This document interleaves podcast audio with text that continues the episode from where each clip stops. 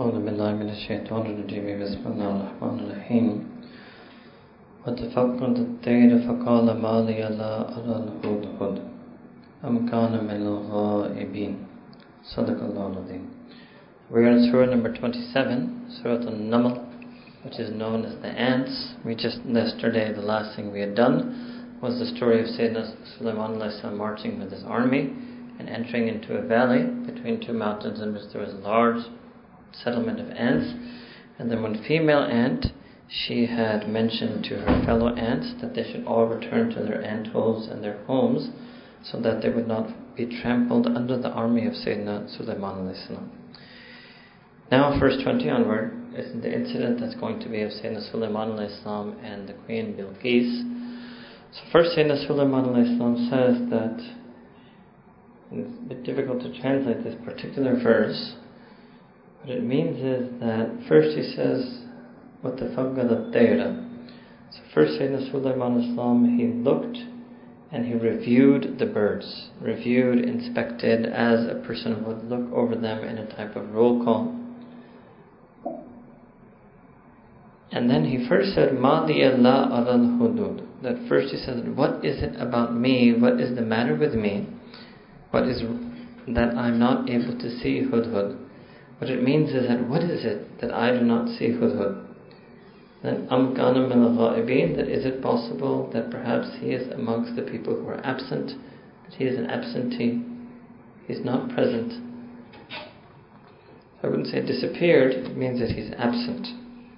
Then when Sayyidina Sulaiman realizes that he's absent, then he says, لَوْ أَذِّبَنَّهُ أَذَابًا شَدِيدًا Indeed, I will punish him, Hudhud, with a severe punishment.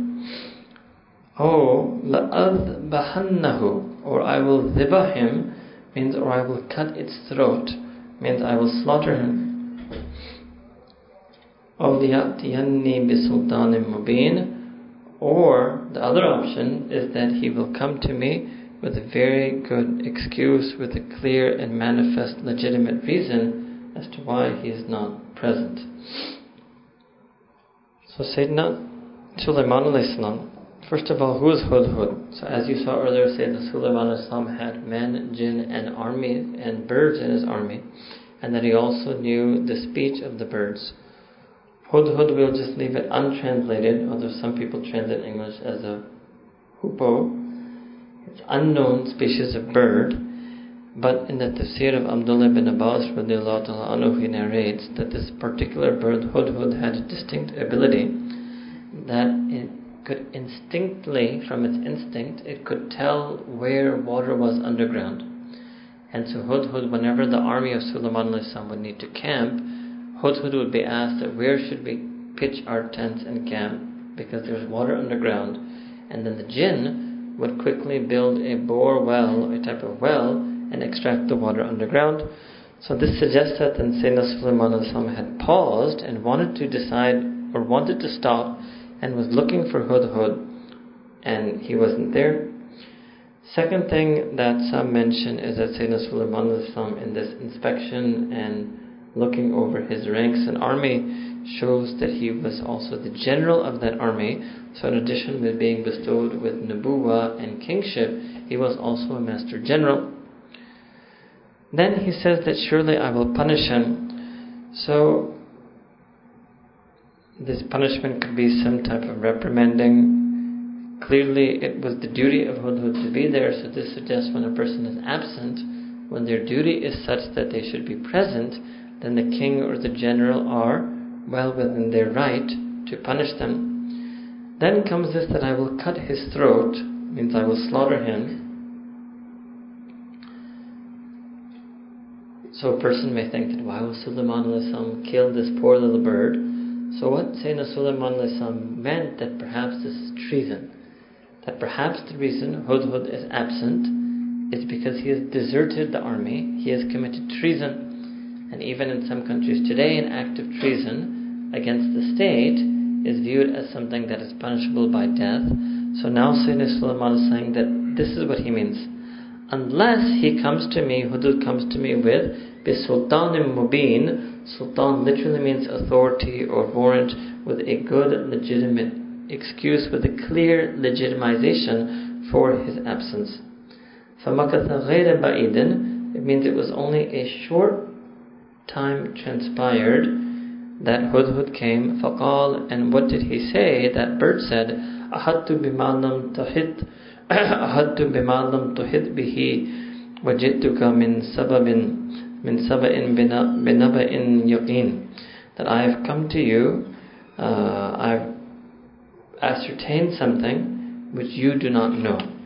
I have ascertained some knowledge which you don't, and I have come to you from Saba'in, which is a place in Yemen, binaba'in yaqeen, and I have come to you with a certain news, a concrete piece of information. So here now, number one, he Hudhud absolves himself from being slaughtered because clearly he's not a traitor. He was actually scouting for the king Nabi Sulaiman. And second, now he is going to give his Sultan and Mubin a good reason why he was absent, so he won't be worthy of any censure, reprimand, punishment, Allah. Clearly, Hudhud knew that because the second he arrived, he gave this excuse without any salam, without any greeting. So it means Hudhud also knew the mizaj of his Nabi and his king and his general, that the very first thing he has to explain is why he was absent.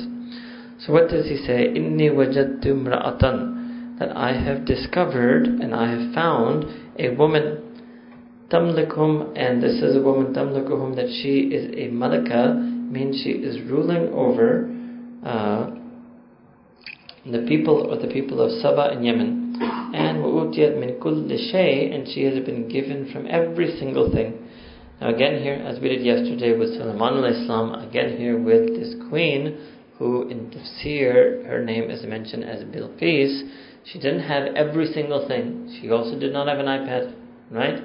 She has not been given every single thing. So what does it mean? وَأُوتِيَتْ مِنْ كُلِّ شَيْءٍ Means that she's a hundred percent leader and ruler of her people, and she has been granted all of the entrapments of ruling and dominion, and she has been given everything that the ruler of a people is normally given. She's a full-fledged ruler full-fledged, well-supported ruler. And walaha arshun adim, and she also has a tremendous throne. Now remember, this is the same Allah subhanahu wa ta'ala who in Quran al-Kareem uses arshun adim for His throne, right? So again, it shows you sometimes linguistically, lexically, in mana, you can use words that are used for Allah subhanahu wa ta'ala or sha'irullah, for ghairullah, that is jais. Okay. First thing that comes up is that she is a leader. First, Bilqis herself. So the woman herself, her name is Bilqis Imra'atan, and she is half human, half jinn. According to the ulama of tafsir, her mother was a jinn. Very interesting, fascinating stories as to how her father and mother get married, but I won't bore you. Actually, it's nothing that we know for sure, but it's quite a lot the Mufassirun have written on this, and have also extracted quite a number of interested interesting legal rulings about the permissibility or otherwise of marriage between men and jinn and the possibility of procreation between them. But these are things that should not concern you because they have nothing to do with our hidayah on earth. If you're interested, learn Arabic and you will read some very interesting things. Second is that she is a malika, she is their ruler. So obviously this is she is not ruling them under Islamic law or any scripture. She is a woman who is part of a community to whom up till now no Nabi and no scripture has been revealed. That said, Sayyidina Rasulullah has mentioned in the hadith, uh, which is in the Sahih Bukhari. And the words of that hadith are very particular. And the hadith says that لا يفلح that any community or group or nation or state, you can use any term, if they appoint a woman as their leader, لَن يُفْلِحَ they will never be able to achieve maximum success. What was the occasion? Why did the Prophet say this? Because a delegation came to him from Persia and informed him that the daughter of Khusro, which they call Kisra in Arabic, the daughter of Khusro, the Persian emperor, succeeded him as the ruler. And then the Prophet said this that no community will ever be able to attain success. So this hadith, number one, is definitely clearly establishing that for a woman to be queen or a king or an absolute ruler, that is something that at the very least is not going to enable that qawm to have absolute success, reach the heights of success. Now, if a person views a qawm to reach height of success, then you would view having a woman leader as haram. If you view reaching the height of success to be optional or just recommended but not required, you will view having a woman leader to be makruh. And if you view for a community to be successful to be completely optional for them, then you will view having a woman leader as being completely optional. But obviously, I don't think there's anybody who would think like that, that for any nation, community, state to be successful and thrive and flourish is optional for them. It's even difficult to suggest that it's recommended for them. It is required for them. Then ulama have differed that what does this mean? Does that mean that women cannot lead anything whatsoever? And my own position on that is that no, it does not mean that. It means, the Nabi Hadith means what it says, that a woman cannot be head of state. Beyond that, she can successfully assume a leadership position, and whatever she is leading can flourish. And one example of that in Islamic history is that women who were leaders and teachers and principals of educational institutes of learning, muhtamima, right? And certainly those institutes of learning flourished under their leadership. So this is not mentioning. So what? Why did I say this? So lest a feminist get all offended, it's not talking about the leadership quality or ability of a woman. It's talking about the sphere in which her leadership quality should be applied. So it's not negating that a woman has leadership qualities and abilities, but there are certain spheres in which that won't be successful. In fact, there's only one arena in which she will not be able to be successful, and that is that ultimately most public office, which is that of head of state. Because that requires such a level of exposure, such a level of interaction with men also, right? It's impossible for her to maintain her haya and her hijab by being head of state because as head of state she will have to interact with so many men and also expose herself to so many threats and dangers. So because of the office of the head of state requires certain things that a woman is not that Allah Ta'ala does not want a woman to do. It's nothing to do with whether she's capable of doing it or not. Allah Ta'ala does not want her to do that. So then there would be two possibilities. If she is a pious woman, then she won't fulfill the, all those duties of head of state, then the community will not be successful. Or if she violates the rules of Allah subhanahu wa ta'ala and becomes completely a public property official, because that's the way Deen of Islam views a head of state, that they belong entirely to the public. If she does that, then because she will be sinning against Allah Ta'ala by violating her hayan hijab, she won't have barakah in her leadership, and because she doesn't have barakah in her leadership, that community still won't be successful. But otherwise, it's nothing to do with her own abilities or qualities, because in other spheres and arenas, women can be leaders. So the feminists who are soft hearted should be happy by this explanation, and those who are not soft hearted, there's not much really we can do about that. Alright? Arshun Azim. So again in Tafsir Ibn Abbas it is mentioned that the throne of Bilqis was 40 yards wide, 30 yards high, studded and adorned with pearls, rubies, all types of jewels, and was had draped and upholstery and curtains of silk on it, and she had kept it protected, and this is going to be important later, behind seven doors. So there was an outer chamber, then an inner chamber, then yet another inner chamber, seven such chambers, and in the seventh most inner chamber was her throne. So this suggests then that her throne was not something that she would sit on and rule and adjudicate from because it was in this hidden and recluse chamber. Others have taken this Arshun Azim to mean just a here that it's referring, it's simultaneous. You're going to find this a lot today. What I've told you that a single verse holding multiple meanings. Another meaning of this is Laha Arshun Adim means that she has a masterful dominion. Means she has a large community over which she is queen. This Is, she has a great mantle of leadership. She has a great kingdom upon which she is established as a ruler, which is being mentioned here as a throne. However, Wajadtuha, so Hudhud continues his fascinating story to get himself off the hook, but it's correct, it's, it's a real story, that I found her wa and her qawm yasjuduna lishamsi, that they are doing sajda to the sun min dunillahi instead of Allah subhanahu wa ta'ala. So this is a gross act of shirk, right? And all of the Anbiya are sent to earth specifically to eradicate first and foremost shirk and kufr, right? Now, prior to this, Sayyidina Sulaiman salam did not know about her existence. That's why Hudhud said in the beginning that I am bringing you a news, right? Ahadtu bima lam tuhit bihi that I'm become acquainted and I've my knowledge has encompassed something which you don't know. And yes, that is correct. So that means that Sayyidina Sulaiman, notwithstanding his incredible knowledge and the fact that the wind was his command, he did not have ilmul ghaib. He did not have ilmi qul. He did not know everything that was happening on this earth, and this was an unseen community to him, and he didn't know about it. Alright. So, this is the, this is the real information that he is giving. That this is a big. So that means now it's going to be Sayyidina Sulaiman's mission as part of his nubuwa that he's going to have to do something about this shirk. And they are. Uh, doing, second thing Hudhud said was Zugina lahum shaitanu a'malahum and that Iblis is making their actions seem beautiful to them. He is beautifying their actions to them means that they First and foremost is sajda. They think the sajda is a beautiful and wonderful thing to do. And a'mal, because it is plural, it is an ishar that they're engaged in many other sins that shaitan has gift wrapped for them and has made them do. فَصَدُّهُمْ عَنِ السَّبِيلِ and thereby shaitan has prevented them from following the path, means the true path, the path that will lead to Allah subhanahu wa ta'ala. And then, فَهُمْ لَا يَهْتَدُونَ And because of that, they are not rightly guided, they have not followed and submitted to Hidayah.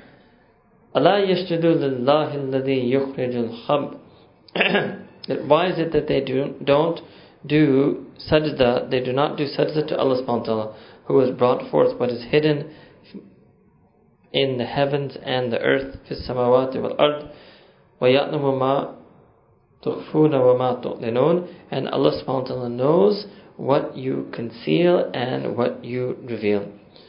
Allahu la ilaha illa huwa rabbul arshil adeem. And Allah subhanahu wa ta'ala is that being who is, there's no being, no God other than Him, and He is Rabbul Arshil Adeem. So again, now you have this term coming just three lines later, that Allah Ta'ala is the Rabb of Arshil Adeem. He is the Rabb of the glorious throne. So this is an ayat sajda which I recited in Arabic to all. It is wajib on every one of us at some point later to make sajda. Here Allah Ta'ala made it clear that otherwise, earlier we did this yesterday or day before that he does istiwa al arsh.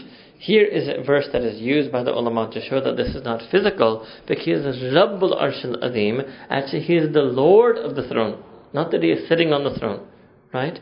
And here again is certainly Allah Ta'ala deliberately revealing those words to suggest that she may have an Arsh Azim, but Allah Ta'ala is Rabb of Al Arsh Al Azim. If you see this in Arabic, Walaha Arshun Azim, this is Nakira in the end of verse number 23. So she has a magnificent throne, and Allah subhanahu wa Rabbul Arshil Azim, that Allah Ta'ala is Rabb of the magnificent throne. Alright? Okay. Then Sulaiman salam uh, says,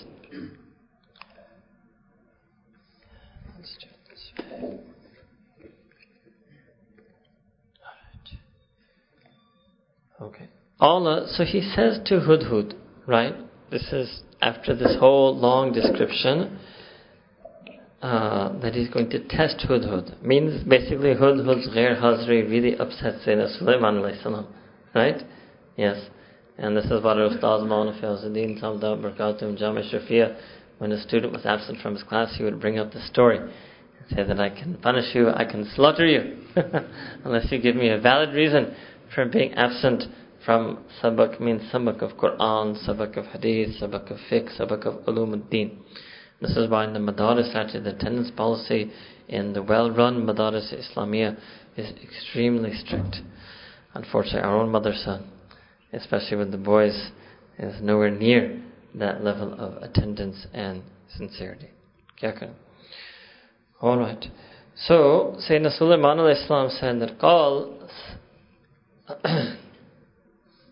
Sananduru Sadakta Am Kunta Minal Soon we shall see if you have spoken truly or if you are amongst the liars. Right? How? Idhab. bikitabi hadha. Then go, Hudhud, with this letter of mine. And falqihu ilayhim. and you should literally, it means, literally toss it to them, but it means you should present it to them. It means to the Queen Bilqis and their community. ثُمَّ تَوَلَّ anhum and then you should withdraw from them, literally turn away from them a little bit, means give them the privacy to read and discuss my letter and think about how they should respond. So this is also a sense of the diplomacy of Sayyidina Sulaiman salam. Right, that you deliver the message and you withdraw and you let the people to whom you address the letter confer and discuss how they want to respond. Right? Fandur yarji'un and see what reply they give you. See how they respond to you. So Hudhud goes with this letter. So qalat. So now this is the queen of Saba, Yani Bilqis. She says, Ya ayyuhal mala'u. That, O my ministers, O my chieftains, O my assemb- assembled advisors. Inni ulqiya ilayya kitabun kareem. That indeed I have been sent and I have been presented with a gracious and noble letter. That is the first meaning of kareem. Second meaning of kareem can mean that it is sealed that Sayyidina Sulaiman salam had put his particular seal on it. And this is something that Sayyidina Rasulullah also used to do when he would send letters to the disbelievers. And this generally is a sunnah of the anbiya and also of the awliya and also of the ulama to write letters to rulers and to write letters to either disbelieving rulers or non-practicing believing believers who are rulers to counsel them. So what is that letter? So she says to her chieftains, "Innahu min Sulaiman," because the letter actually said "min Sulaiman," that is from Sayyidina Sulaiman al-Islam. "Innahu bismillah rahman rahim," and it says in the name of Allah subhanahu wa taala, the All Merciful, Allah, the All all-mercy-giving Allah subhanahu wa ta'ala. And then, what is the first message that Sayyidina Sulaiman says? He doesn't cut to the chase at all. He simply says that shirk must be subjugated to iman Allah ta'lu alayya wa uduni muslimin. That don't rise is can be again two meanings. Ta'lu can be don't be arrogant versus me, and ta'lu can be don't rise against me, don't try to march in your armies against me, but instead for wa'utuni that each and every and all of you should come to me, muslimin submissive. Submissive. That you're willing to surrender and submit to the kingdom of Sayyidina Sulaiman Sam. فقالت so Bilqis said to her chieftains, Ya mala'u, ya, ya ayyuhal mala'u, that O chieftains, aftuni fi amri, that you should give me fatwa, literally it means that you should give me fatwa, fatwa in this matter. So what does this mean? Number one, that fatwa doesn't just mean legal ruling, but it means advice and counsel. Number two, she said amri, which means ultimately the decision lies with the emir.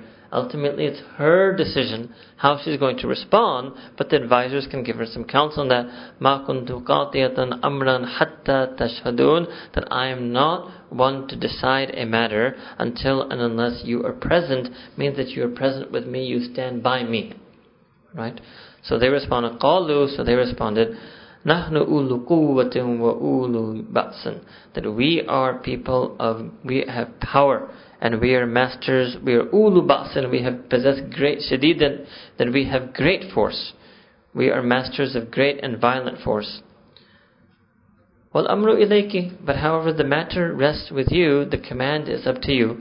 Fanzuri mada ta'murin. So why don't you see and decide, consider what it is that you will command and what you wish to decide.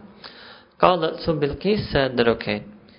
إن الملوك إذا دخلوا قرية This is a famous sentence of her. That indeed kings, whenever they enter into any state or any town or any village, فَصَدُوهَا They ruin it and despoil it. وَجَعَلُوا أَعِزَّةَ أَهْلِهَا أَذِلَّةً And they reduce its most powerful people to the most abject. They reduce the most, they humiliate the most honorable people in it.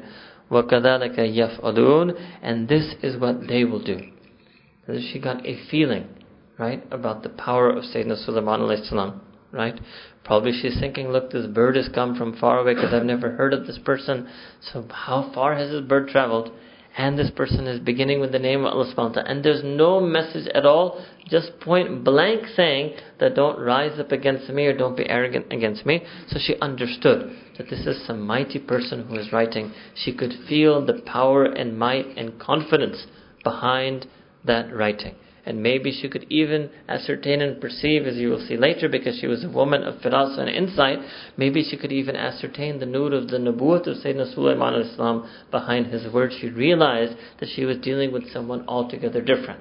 And yes, if it was a normal king, perhaps she would listen to her advisors that yes, we are great people. Remember, and even Hudhud is saying she has Arshan Adim. We are a great community. We have tremendous people, tremendous warriors. We can muster a tremendous force. But she realized that this letter has not come from a person against whom the armies of this world are going to make a difference. So she was a woman of great firasa, right? Alright. And in fact, she is, uh, strictly speaking, uh, is maybe the exception to the hadith of the Prophet because she is actually going to make the right decision, as most of you know, and the rest of you are going to see shortly. So what does she decide? Okay, so what we will do is we're not going to send our armies, we're not going to march against them, we're not going to muster our forces, right? Inni mursilatun ilayhim, that I will also become a messenger to them, means I will send to them bihadiya, that I will send a gift to them, right? And then, fanadhiratun, and then I will watch, I will see, bima yarji'ul mursalun, that what is it with the messengers return It Means I will send ambassadors with them bearing gifts, and I will see what is response that is given to them. What does this mean? Number one, her reason was that first the, her ambassadors will get a chance to scout and see who is this Sulaiman al-Islam and what exactly type of forces does he have. Second, because she was a woman of firasa, so the Mufassir would say that she said, okay, let me confirm my hunch that this is not an ordinary king and send gifts. And if he accepts the gifts, actually he is an ordinary king, and then I maybe I was wrong, and then maybe I will listen to my ministers, and we will then choose to fight them. But if he doesn't accept the gifts, means he has no interest in the money and wealth in this world, means his calling me and my people to submit and become Muslimin was not because he wants our wealth and property and money, but because indeed he is something else, and he may be some whatever concept she had in her mind of a Nabi. So she sends. Now there's nowhere in hadith where it is mentioned what she sends, but the Israel, Israeliyat means the narrations from the, the narrations of the Torah Injil that the Sahaba Ikram had access to mention all types of things that were given. Just imagine massive amounts of gifts and all types of things were sent. So when, so verse 736, when فَلَمَّا جَاءَ سُلَيْمَانَ So when her ambassadors and emissaries, maybe that's a better way to put it, when her emissaries reached Surah Sulaiman al-Islam with all of those gifts, all, so Sayyidina Sulaiman al-Islam said, because he wanted them to come and submit, he wasn't, he didn't want these gifts. So what did he say to them? He said that, أَتُمِدُّونَنِي بِمَالٍ Are you trying to furnish me with material wealth? فَمَا أَتَانِي اللَّهُ خَيْرٌ مِمَّا أَتَاكُمْ What, what Allah subhanahu wa ta'ala, what my Allah subhanahu wa ta'ala has given me is much, much better than what Allah ta'ala has given you. So first of all, the kingdom that I have is far superior to your kingdom. The wealth and riches Allah ta'ala has given me is much superior to what you have been given. But it also means that I have been given nubuwa. I have been given spiritual kingdom and you've been given material kingdom. So I don't need this material kingdom that you are sending me. بل أنتم بهديتكم تفرحون that no, it is you people who are delighted with your gift. You're so excited about this gift and you view it with such amazement and wonder. So irji ilayhim, that you should return, go back to them and tell them, قُلْ فَلَنَأْتِيَنَّهُمْ بِجُنُودٍ Tell them that I will certainly, we will certainly come upon them with armies لا قبل لهم بها that they will have no recourse and defense against such armies they will not be able to counter against some armies وَلَنُخْرِجَنَّهُمْ مِنْهَا and then we will expel them from their land أذلة in shame and disgrace وَهُمْ صَاغِرُونَ indeed they will be abased So means that Sayyidina, so then they went back. Now when they went back to Sayyidina oh, Bilqis, and she would have realized, right, that yes, this is indeed not an ordinary king. This is not somebody to be won over by money. This is most likely something else. Yani a, she may re- realize that he is a Nabi of Allah subhanahu wa ta'ala. Some points here, uh, first thing is that how a person should write a letter.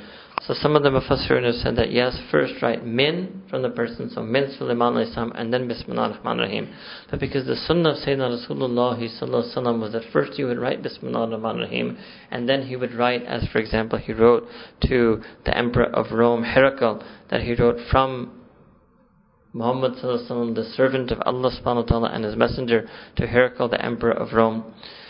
Other commentators say that even here Sulaiman salam had actually written Bismillah rahim first and then wrote Min Sulaiman.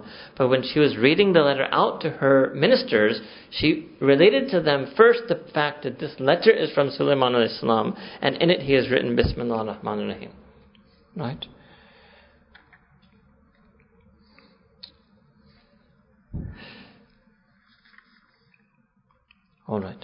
Now verses 38. So after Sulaiman sends uh, her emissaries back with all of the gifts and keeps none of them, then he turns.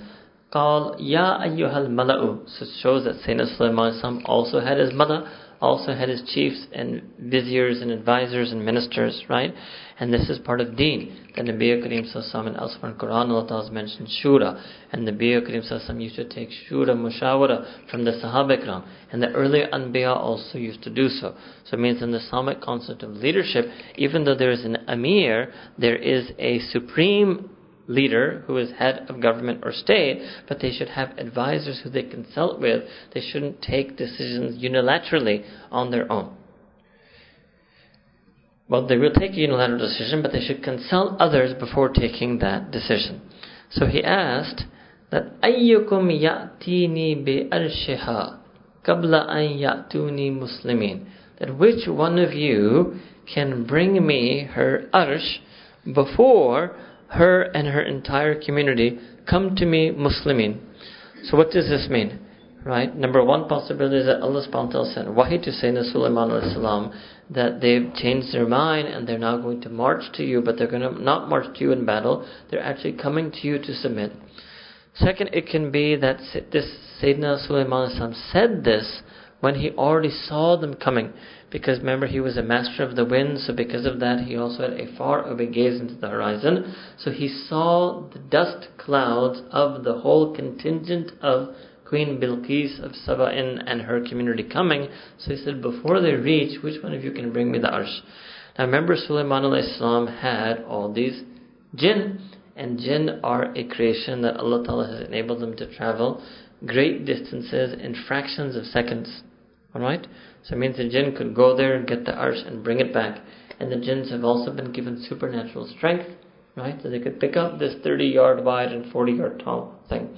So sure enough, called the Ifritum min al jinni, right? Your favorite thing.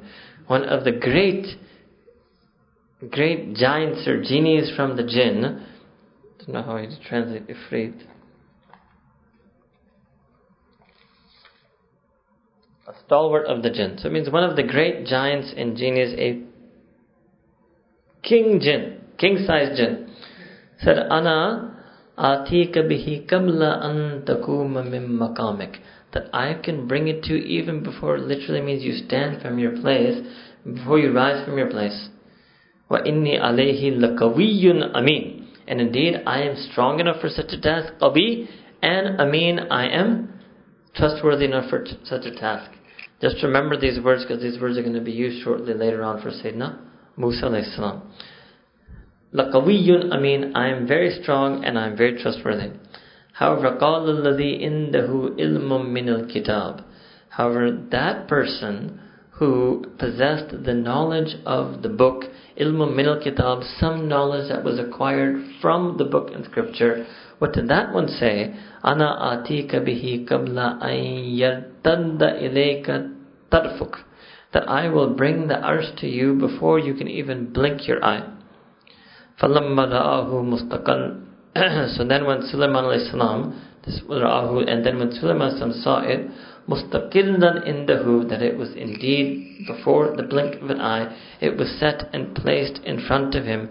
قال هذا من فضل ربي that indeed this is the fadl from my Rabb liyabluwani so that Allah Ta'ala wants to test me Sulaiman salam from this fadl ashkuru that will I be grateful to him am akfuru or will I be ungrateful to him waman shakara and whomsoever is grateful to Allah subhanahu wa ta'ala فإنما يشكر لنفسه but that person is their gratitude is only for their own benefit. It doesn't benefit Allah Ta'ala in any way whether somebody is grateful to them. وَمَنْ كَفَرَ And that person who is ungrateful, فَإِنَّ رَبِّي غَنِيٌّ كَرِيمٌ Then Allah subhanahu wa ta'ala is not harmed in any way by their ingratitude because Allah ta'ala is ghani, He's absolutely independent and free of need, and He's kareem, means He has His own worth, He has His own karam. His karam is not because people do shukr to Him, He is kareem, karam and karam in of Himself does not require shukr to make Himself kareem. Alright. Now, who is this person from the one of the kitab? There are many, many views of the Mufassirun on this. One view is that it was another one of the present and one of the advisors and minister present, and the name they gave him is Asif bin Barkhiya, and that he was the nephew, uh, sorry, cousin of Sayyidina Sulaiman al-Islam, and that he brought it quickly. The question is that he would be a human, so how would he have been able to go? So the ulama write that what was that knowledge min ilm uh, ilm min al kitab? What was the knowledge that he had from the scripture? That was the ism azam. He was a scholar of the scripture that was used by Sayyidina Sulaiman al-Islam, and he knew Allah Ta'ala's most magnificent name. This is something that Nabi Kareem has mentioned in hadith, that whoever so knows the Ismi Azam, whatever dua they make calling Allah Ta'ala on His magnificent name, Allah Ta'ala grants their dua. So actually he made dua to Allah Ta'ala using the Ismi Azam that the earth should come here, and because Allah Ta'ala grants duas instantly, even faster than King Jinn can go and come back, back, so it was there before the blink of the eye. That is one possibility. Second possibility said that this person was actually Sayyidina Sulaiman salam himself.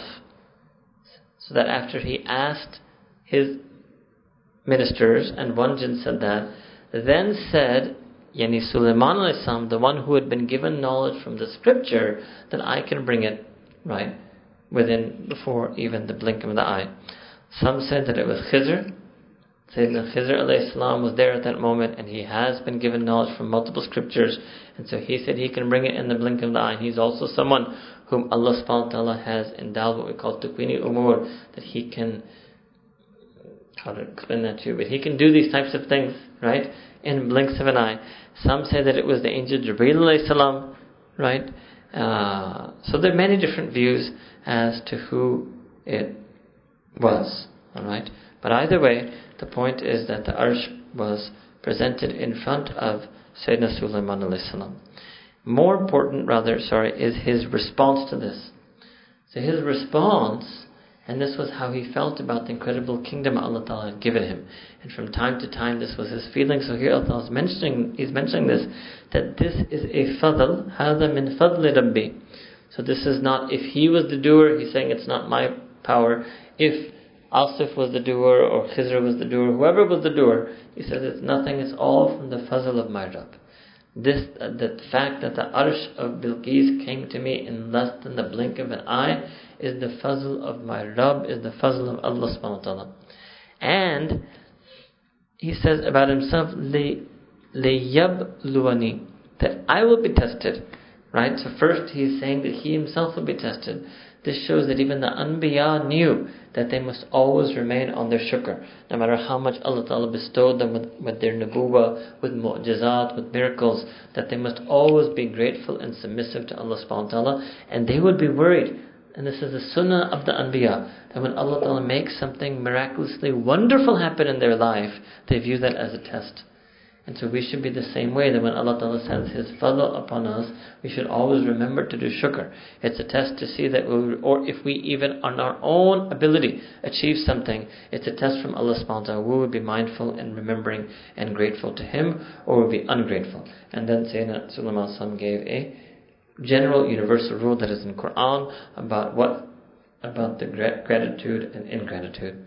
In 41 now, then once the throne has come, so Sayyidina Sulaiman said disguise her throne to her, so that why? So nanzur at-tahtadi am takunu min alladhina la yahtadun. Disguise her throne so we will see is she from those who can follow hidayah. Remember ihtada, can she follow hidayah or will she become amongst those who were those who do not follow hidayah and who are unguided? So they disguised herself when she arrived. So disguise means they must have changed it in some way, amended it in some way. فَلَمَّا جَاءَتْ So when she arrived, إِذَا أَحَاكَذَا عَرْشُكَ Is this your throne? So when she arrived, she was asked, Is this your throne? And she replied, is, It means, هَكَذَا عَرْشُكَ Is your throne something like this? Is your throne something similar to this? So she replied, because you have to think that she would never have imagined, right, that her arsh could be here. So قال كأنه هو It seems like this is the very one. It seems like this is, it seems to be my very arsh. Huwa, it itself.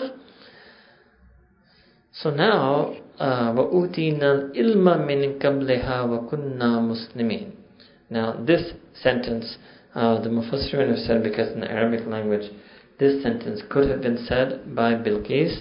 It also could have been said by Sayyidina Sulaiman Islam himself. If it is said uh, by Sayyidina Sulaiman then he is telling her that actually Allah Ta'ala already sent ilm and wahi to me that you were going to submit, you were going to come and submit to my nubuwa and to my kingdom, and I just brought the arshir. And if it's said by her, then it means that we were informed before, so where did she get that ilm from, right? If it is said by her. Uh, if it is said by her, it means that hmm, what I was telling you that she already had heard about the sovereignty of Sayyidina Sulaiman before the letter reached her. Or it can mean that upon reading the letter, she had her insight, and that insight made her realize that no, I realize that my throne now is going to end up with you once you had sent me that letter. Alright. Then what did Sayyidina Sulaiman do? When she when, when she said to him, وَكُنَّا uh, مُسْلِمِينَ and therefore we have come and we have submitted. وَسَدَّهَا مَا كَانَتْ تَعْبُدُ مِن دُونِ اللَّهِ He stopped her from shirk. He's not interested in her wealth or her armies or her people. The whole reason that he had told her to come was that as the Nabi of Allah subhanahu his job was to eradicate shirk and idol worship on earth. So he prevented her and stopped her and forbade her from what she had been worshipping. And because she is the queen means that by proxy he prevented her whole community. إنها كانت من قوم كافرين and previously indeed she had been from a idol worshipping disbelieving nation. Okay, now what another thing that Sayyidina Sulaiman had done in preparation for her. The first was disguise the throne. The second was that he wanted to test her in another way. So what he did was he created a big glass palace before she arrived. And again, he had jinn who could construct some, such things for him on very short notice and very quickly. And then he had a uh, glass entrance placed over. He, had a, he put a pond or a body of water at the entrance, and then he put a crystal clear glass over that small pond, right? Which means it's not so deep. Stream or pond or puddle, if you want, you can call it even, right? So now when she came, and she and he did this to impress her. He did this to impress her. That look at you know you sent me your gifts, so okay fine I will now manufacture something to make you realize that the real kingdom lies with Nabi Sulaiman alayhi salam. So he told her that okay you enter the palace. Now when she saw it, athu, so she thought that because the glass was so pure, she thought it was actually water and because it was a small puddle, but she was so attracted to that glass palace, right? And the, ornate, intricate beauty of that glass palace she just wanted to enter it. So even though it was water, she hiked up her lower garment or she raised up her lower garment a little bit, thereby exposing wakashafat an saqiha. Then she ended up exposing part of her uh, bared part of her calf, right? So then Sayyidina Sulaiman then told her that no, this is a whole, all of this, this whole palace has been constructed of glass, and even on what he meant by that was even that on this water, this puddle, there's glass. So what did he say? قال ربي إني ظلمت نفسي وأسلمت مع سليمان لله رب العالمين. So she said that, O oh my Rabb, indeed I have uh, ظلمت نفسي, I have wronged my own self, and now I submit with Sayyidina Sulaiman Islam to Allah, to Allah subhanahu to Allah Ta'ala alone, Rabbil Alameen, who is the Rabb of all of the Alameen. Alright.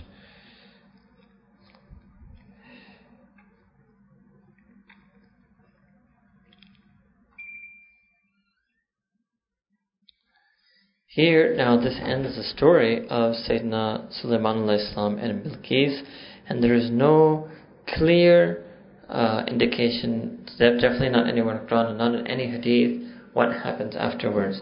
Some of the Israeliyat take it further to a happy ending, that they got married and lived happily ever after. But there's no real mention of that in hadith. This much we can end on this note that uh, she. Uh, she accepted Iman. Then a question arises that some people have raised it when Sulaiman did not accept her gifts. So does that mean that you cannot accept gifts? So number one, you can definitely accept gifts from Phil Mu'mineen because in the Muwatta Imam Malik he's narrated a hadith that says uh, one, part, one juz of that hadith is that Sayyidina Rasulullah he saw some said, tahadu tahabu, that you should mutually exchange, exchange gifts so that you mutually increase in love for one another. And it's also mentioned in hadith that as far as the gifts of unbelievers go, that at times Sayyidina Rasulullah would not accept the gifts that some unbeliever delegations brought to him, and at times he would accept them. So the rule is not one of blanket permissibility nor blanket prohibition. One has to look at what is the intention of the gift giver, and one has to look at that by accepting the gifts, is one beholden to them in any way, or does one become, you know, asanmand, as you say, is one beholden to them anyway? Alright, here in the case of Sayyidina Sulaiman Islam, he refused the gift not because he would have been beholden, but because he generally had no need for them whatsoever. Alright, next from verses 45 onwards, we can move with some speed here. This is the story of Sayyidina Salih being sent to Thamud, and this is something that we have done several times before in Quran, and we did it recently, even just a few days ago. وَلَقَدْ أَرْسَلْنَا إِلَى ثَمُودَ أَخَاهُمْ صَالِحًا That indeed we sent uh, to the community of Thamud, their brother, their fellow compatriot, Sayyidina Salih Islam, to tell them that same mission, Ubudullah, that they should worship Allah Ta'ala and worship Allah Ta'ala alone. But then what happened? فَإِذَا هُمْ فَرِيقَانِ يَخْتَصِمُونَ But they split into two rival factions which were disputing with one another. Alright. What is this? So this has been mentioned in Surah Araf when we did the story in detail earlier, but I'll just recount it to you. Surah Araf verses 75 to 77 that those who were arrogant from the community of Sayyidina Salih al-Islam, they told those people who were weak from the community of Sayyidina al-Islam that do you actually think that we will ever, uh, do you actually believe that Sayyidina Salih al-Islam is sent from his Lord? And they said, yes, uh, we believe in everything that he is sent with. So those who were arrogant and haughty and elites, they said that no, we, as far as we are disbelievers in what you have believed in. And they went and they killed the she camel and etc. So what happened? Two groups were made between rich and poor. That the elite and the wealthy, they refused to believe in Sayyidina Sallallahu and the poor and the needy, or the quote unquote lower class, they believed in Sayyidina Sallallahu So this became two factions. These are the two factions that are disputing one another, that is referred to by Allah in verse number 45.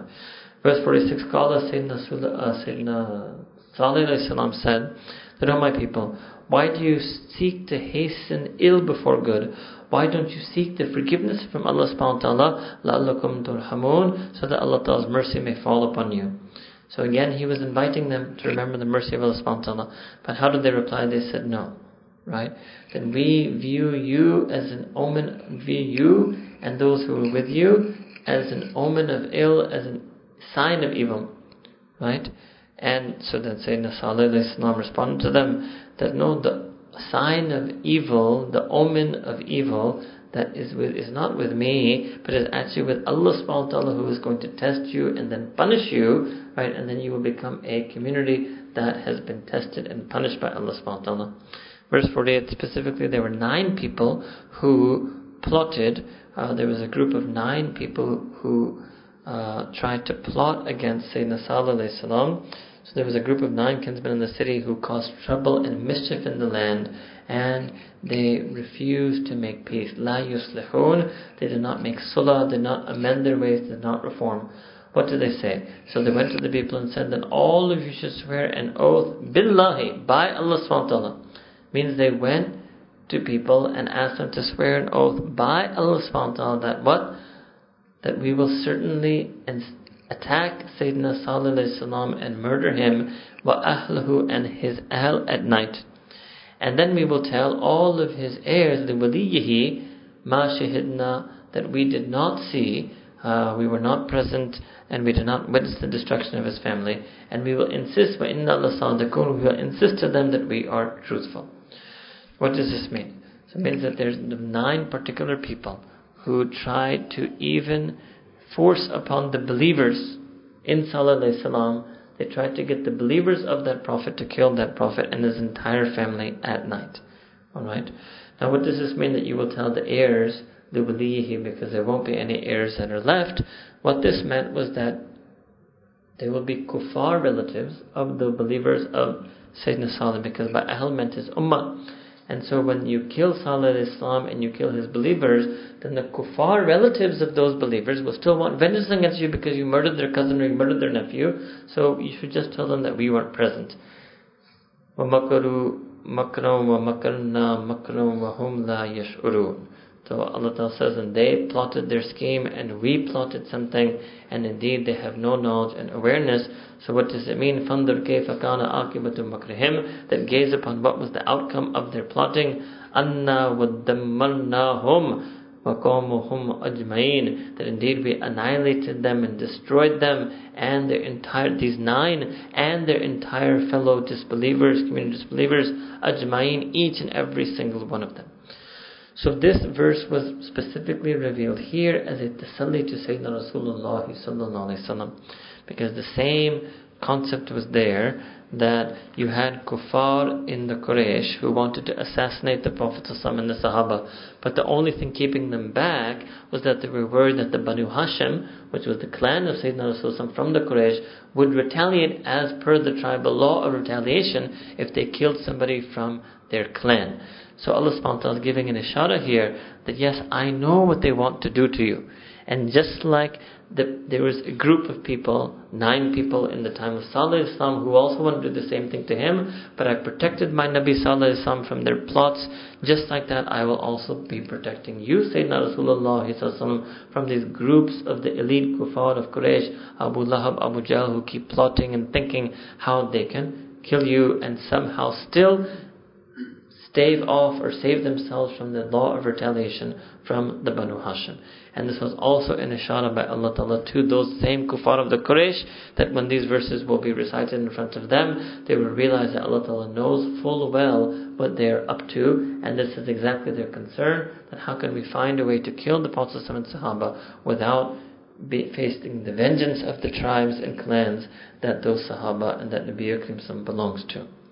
Right? So this ayah in itself would have been a hujjah for them that how is it that only if Allah Ta'ala revealed to the Prophet it could only be a prophet who was receiving revelation from Allah Ta'ala to mention to be mentioning this incident at this time.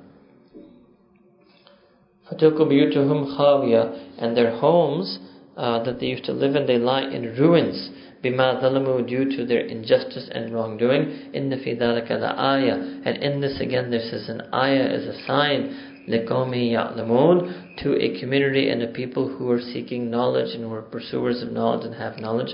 وَانْجَيْنَا الَّذِينَ آمَنُوا وَكَانُوا يَتَّقُونَ And we gave our salvation and rescued and delivered from difficulty and fear and tribulation those who had iman وَكَانُوا يَتَّقُونَ Remember, kana comes first istimrar, and who were ever fearful of Allah subhanahu wa ta'ala, who ever adopted and always adopted taqwa, who were ever and always aware and conscientious of Allah subhanahu wa ta'ala.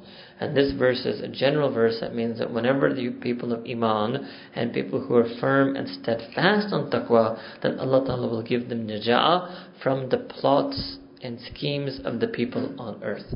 So this verse is very simple. Surah Naml, Surah 27, verse 53. If you have this verse, you don't need any amil. And if you don't have this verse, a thousand amils won't be able to help you.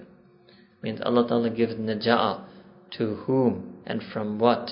Allah Ta'ala gives naja'ah and salvation from the plots and machinations and enmity and hostility and schemes of people on earth who have enmity towards you. Allah Ta'ala will give najah salvation, but to who? To alladina amanu wa kanu yattakun, to those who have iman and those who are firm and steadfast on taqwa, who stay away from sin. So this is a promise of Allah subhanahu wa ta'ala. This is a wird, this is an ayah a person should recite, but they have to live their life according to this ayah. Verses 54 to 57, once again a mention of Sayyidina uh, Lut salam, which we'll do very briefly, and Allah subhanahu wa ta'ala, because we've done this many times. And also, Lut salam means Allah ta'ala sent Sayyidina Lut salam as a prophet and messenger to his people. And so when he went to his people and he told them, Atatun al-fahishata wa antum tubsirun, are you doing this perverted indecency, even when your literally means and you are seeing with your own eyes, means that when your eyes are open, you are in your senses. And then he said, "Innukum lata'tuna rijala shahwatam min dun nisa." That you really lust after men instead of women? But antum kumun tajhalun. Indeed, you were but then. Then, if that is so, and it was so, then you are each and every one of you are but an ignorant people. Alright? So this shows again in Quran that this is an un- absolutely unacceptable feeling and action to have, which Allah Ta'ala has given His censor. فَمَا كَانَ جَوَابَ قَوْمِهِ That they had no reply, so the only reply that they could give was what? إِلَّا أَنْ قَالُوا Except that they said, أَخْرِجُوا آلَ لُوتٍ That you should kick out and expel the family of Lut min qaryatikum from your town innahum unasun yatatahharun they are people who are yatatahharun who want to keep themselves pure means even they acknowledge the sinister nature of their crime the impurity of their crime and this is the only thing they could say about Sayyidina Islam and his al, which means his believers, that they are what? Unasun, which is also like a variation of nas, means they are people, yet who want to deeply keep themselves clean. Those of you against study Arabic language, there's a shadda on the ha, right? So this is mazid fi, shiddat alfaz means shiddat mana, means there are those who want to ex- extremely, who keep themselves extremely pure and clean. And so it suggests that, you know, this other activity is the other opposite. It's an extreme abomination and extreme perversion. Fanjaynahu, so Allah Ta'ala says that we gave salvation, we rescued him, yani Sayyidina wa ahluhu and his family, illam ra'atahu, except his wife. This is an ajib thing, you know, Allah subhanahu in the Quran, the wife of a prophet, in the case of Lut the father of a prophet, in the case of Sayyidina Nabi the son of a prophet, in the case of Sayyidina Nuh hmm? not delivered from the punishment, not given salvation, because they were disbelievers in their own, as the case may be, husband or son or father.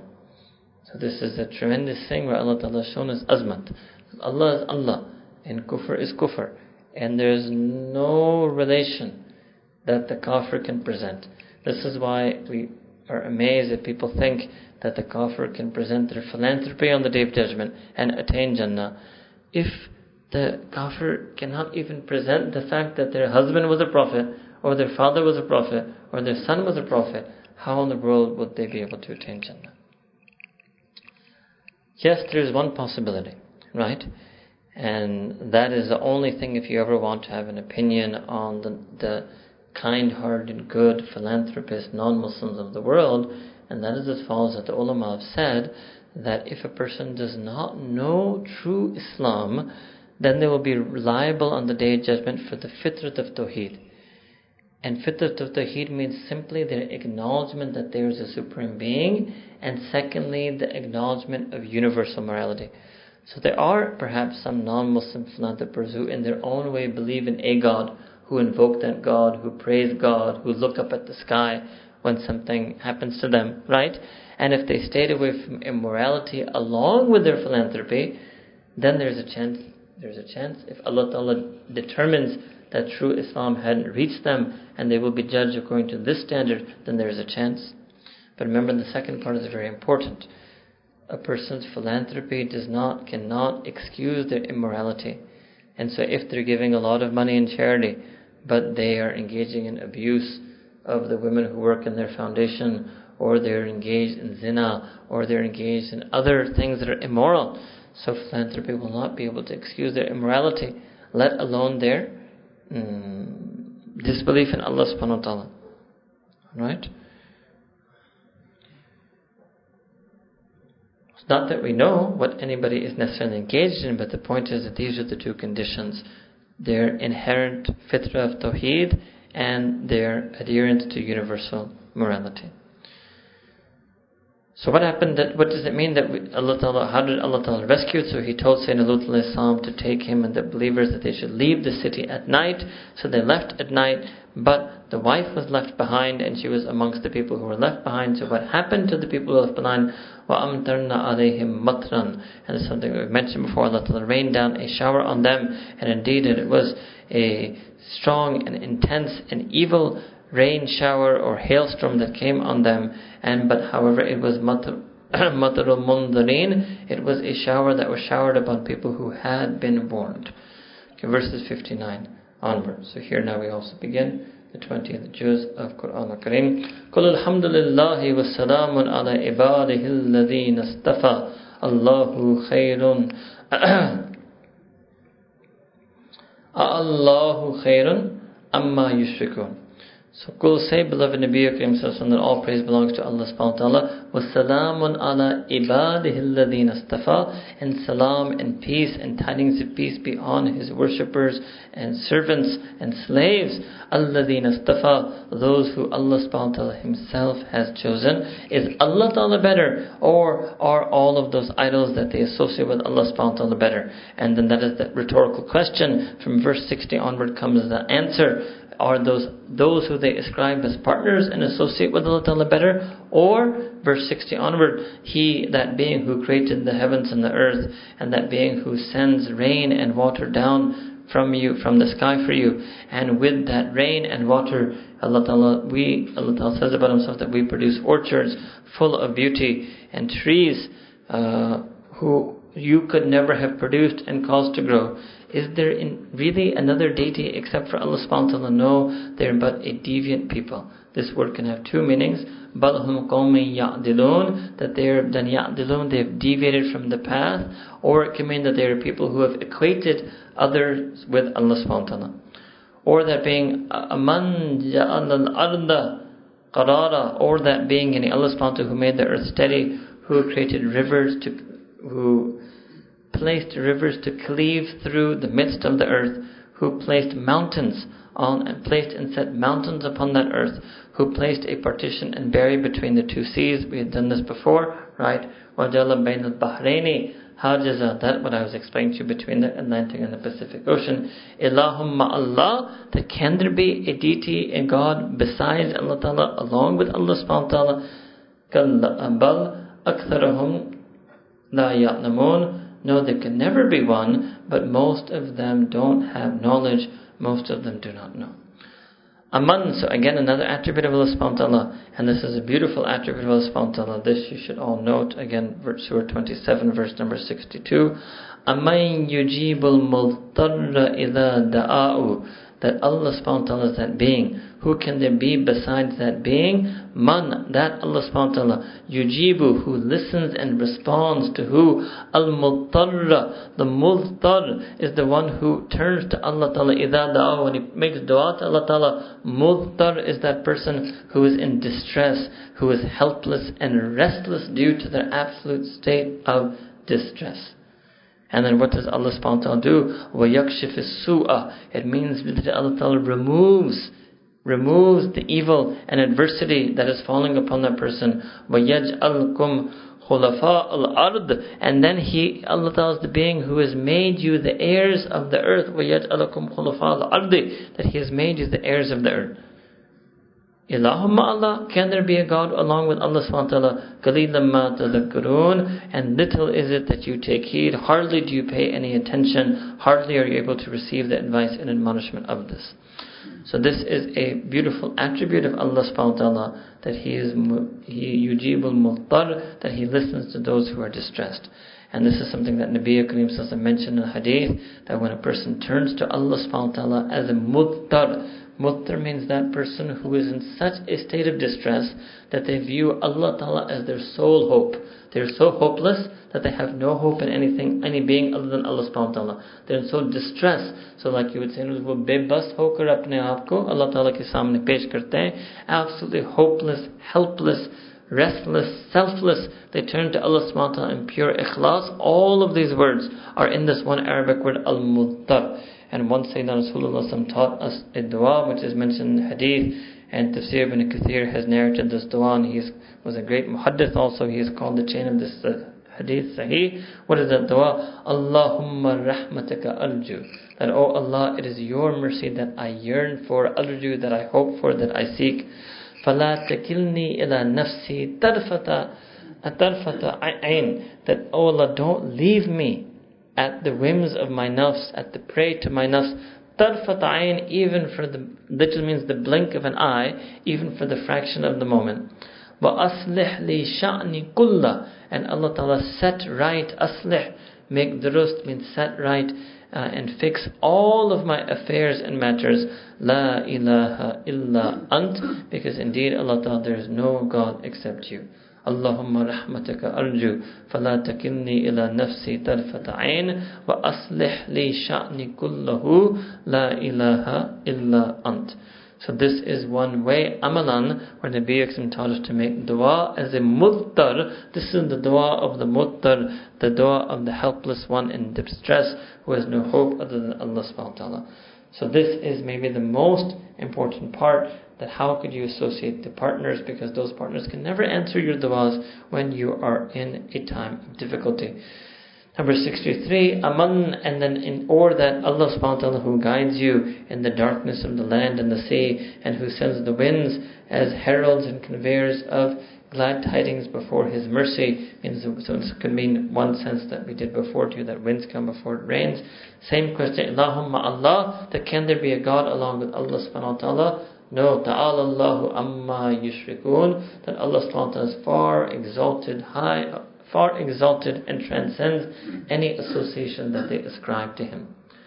Then again, or can there be a being other than Allah subhanahu who initiated the creation, who will recreate the creation, who sustains you, who provides you sustenance from the sky and the earth, can there be another God except for Allah subhanahu? So say to them, Kul hatu in kuntum sadiqeen, that bring your proof indeed if you are truthful. Again, this is a sentence that is being told by Allah Ta'ala to the Anbiya to say to the kuffar. This is not a sentence for those people who think that they alone possess knowledge of hadith to say hatu burhanakum in kuntum sadiqeen that bring your hadith behind your legal position if indeed you are true this is a very foul misuse of an ayah of Quran when Allah subhanahu reveals an ayah to Sayyidina Rasulullah sallallahu to use against the mushrikeen for a Muslim layman to address that ayah to a Muslim scholar, hatu burhanakum in kuntum sadiqeen, that bring me the hadith that is the proof of your legal ruling if indeed you are true. And that is a separate topic for a separate time. That many legal rulings in all of the madhaib, Hanbali, Shafi, Maliki, and Hanafi, many of them are coming from a source known as ijtihad, or from a method of reasoning known as qiyas, or coming from a nadir or a qaida, or a broader rule that Allah has mentioned in the Quran and the Sunnah. Not everything will have a single one hadith footnote for it. But either way, to speak like this, to take this tone, even if a person wants to have that mentality, uh, to use the words of Allah subhanahu wa ta'ala as your own words is a very arrogant thing to do. You should never think that kalamullah can be used as kalamul insan and it's really it, it, it betrays the arrogance of such people and the stubbornness of such people and the jahala of such people and such people should like we mentioned earlier Allah Ta'ala mentioned earlier in Quran, a person should just say salam to them and do not try to answer their questions and bring them the proofs that they want. If they ask for the proof using this language of Allah subhanahu wa ta'ala in Quran. Kulla man fis samawati wal ard. And what does it mean to say that say to them, person, no one knows that which is in the heavens and the earth, the ghaib, that which is unseen in the heavens and illallah, except for Allah subhanahu wa ta'ala. So again, this ayah makes it clear that ilmul ghaib belongs only to Allah subhanahu wa ta'ala. When Allah ta'ala said something so clearly, so explicitly, for someone to suggest otherwise is absolute folly. Yes, Allah ta'ala has given partial knowledge of the unseen to some of his to the Anbiya and partial knowledge of unseen to even sometimes Ghair Anbiya. But absolute total knowledge of all of the unseen, that belongs only and only to Allah subhanahu wa ta'ala. Only and only He has it and He has not conferred all knowledge of unseen to anyone. Even Sayyidina Rasulullah was given partial knowledge of the unseen, not entire knowledge of the unseen. وَمَا يَشْعُرُونَ أَيَّانَ يُبْعَثُونَ And they do not even know, they're not even aware of when it is that we, they will be resurrected. This was the jawab to the mushrikeen who kept pressing the Prophet ﷺ that when will that day of judgment happen? When will it come? When will it come? So Allah Ta'ala is saying that no one knows. Only Allah Ta'ala knows. You're asking the Prophet for knowledge of something that he doesn't know. Right? And you mushrikeen, you will, and when it happens, you won't even be aware of it. Everyone else will realize when it happens, it will catch you unawares. The thing that you are asking about when it will happen, Allah Ta'ala's answer to them is this much that when it happens, it will catch you unawares. Verse number 66 But indeed, nay, their knowledge ends uh, and is obsolete and is futile fil akhirah when it comes to the akhirah in regards to the akhirah. Right? And this is true of every atheist, that their knowledge has a limit and it ends and is futile and is obsolete when it concerns the. Balhum fi minha. But instead, in fact, rather they're in doubt concerning it. Balhum minha amun. But rather, no, rather, in fact, they're blind to it. They're blind to the reality. It means that they're spiritually blind to the reality of the akhirah. Verse 67 on and the disbelievers say that when our forefathers, that what? When we have become dust and our ancestors and forefathers have also become dust and bones, at that point, inna lamukhrajun, that we will be resurrected. So what did they mean by this? What they meant was that you're saying the dead will come back to life. We've never seen it. They thought it should happen in front of them that people who had died a thousand years ago, they should come back to life, that they should witness some resurrection. Right? As you know, Allah subhanahu wa ta'ala doesn't operate like that. All of humanity will be resurrected in one shot together at the end of time. Nobody can be resurrected now to prove that to you that it can happen.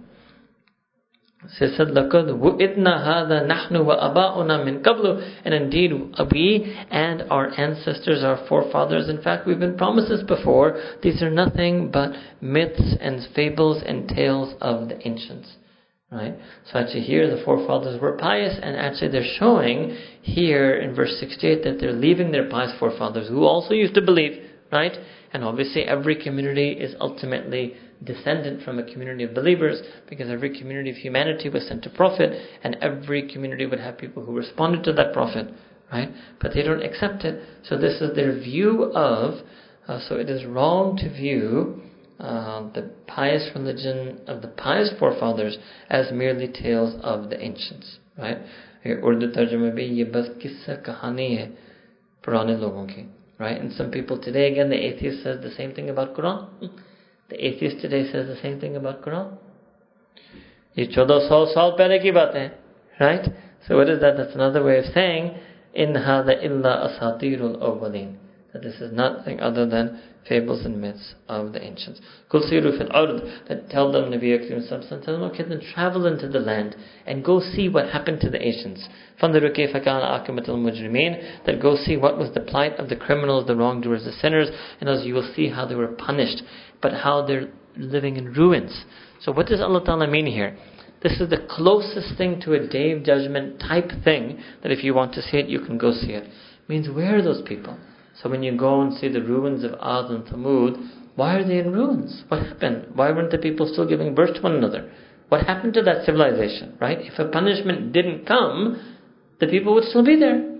They would still be giving birth and they would still be sons. So when you go and see these massive ruins, and you see a place that clearly, from the architecture of the ruins, was settled by numerous multitudes of people who had a lot of power and wealth and prowess, and now they've completely vanished. Where did they go? Where did they go? Right? So that's what Allah Ta'ala means. That you should go see. And you will see, yes, in a sense, that was the type of day of judgment thing, that that was a punishment. You say, whence will the punishment come? Well, you can see a type of punishment that has already come if, if that indeed will impact in your heart.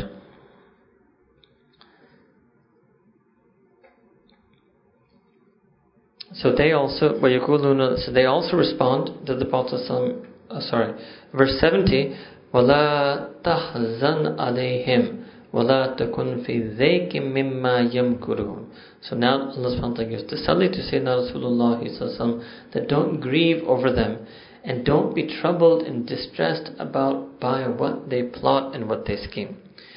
And then verse 71, then they will also say that when is this promise going to come? When will this promise materialize? If you are being truthful. So 72, you should say to them, Prophet that soon a part of the punishment, soon a part of the punishment, some of what you were seeking to hasten is going to come up right behind you, is going to afflict you. So this is the commentators say referring to Badr that part of the punishment will be Battle of Badr when 70 of the mushrikeen are killed and 70 imprisoned. Others say that this is referring to death.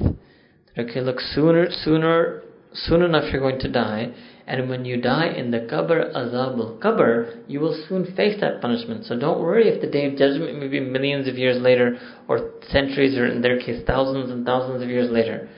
Soon enough, when you die, you will face a portion of that punishment, and that is the azab of qabr that they will face. Still, Allah Ta'ala then tries to reach out to them in His mercy. وَإِنَّ رَبَّكَ لَذُو فَضْلٍ عَلَى النَّاسِ That look, don't you see that your Rabb, Nabi Akrim Sassan, your Rabb, has fadl al nas on all of humanity, is of tremendous grace and graciousness to all of humanity. وَلَكِنَّ أَكْثَرَهُمْ لَا يَشْكُرُونَ However, the vast majority of them are not thankful, they remain ungrateful. What does it mean? They don't accept Iman, they don't worship Allah Ta'ala, they persist in sin. Those are all of the ways that they fail to do shukr. وَإِنَّ رَبَّكَ لَيَعْلَمُ مَا تُكِنُّ صُدُورَهُمْ and مَا تُكِنُّ صُدُورُهُمْ وَمَا يُعْلِنُونَ And indeed your Rabb knows what they keep as a sir, uh, what, what the sir of their sudur, what they hide and their hearts conceal, their breasts conceal, and Allah Ta'ala knows what they reveal. وَمَا مِنْ غَائِبَةٍ فِي السَّمَاءِ وَالْأَرْضِ إِلَّا فِي كِتَابٍ مُبِينٍ And there is nothing unknown, there is nothing hidden, there can be nothing in the heaven and the earth except that it is recorded in a clear book. Right? And this clear book is referring to the Lawh Mahfuz. Now, Lawh Mahfuz, what does it mean? Allah subhanahu knows everything in His own faculty of knowledge. Right? But this is the way of Allah subhanahu just like sometimes we may know things, but we like to keep a record of that knowledge.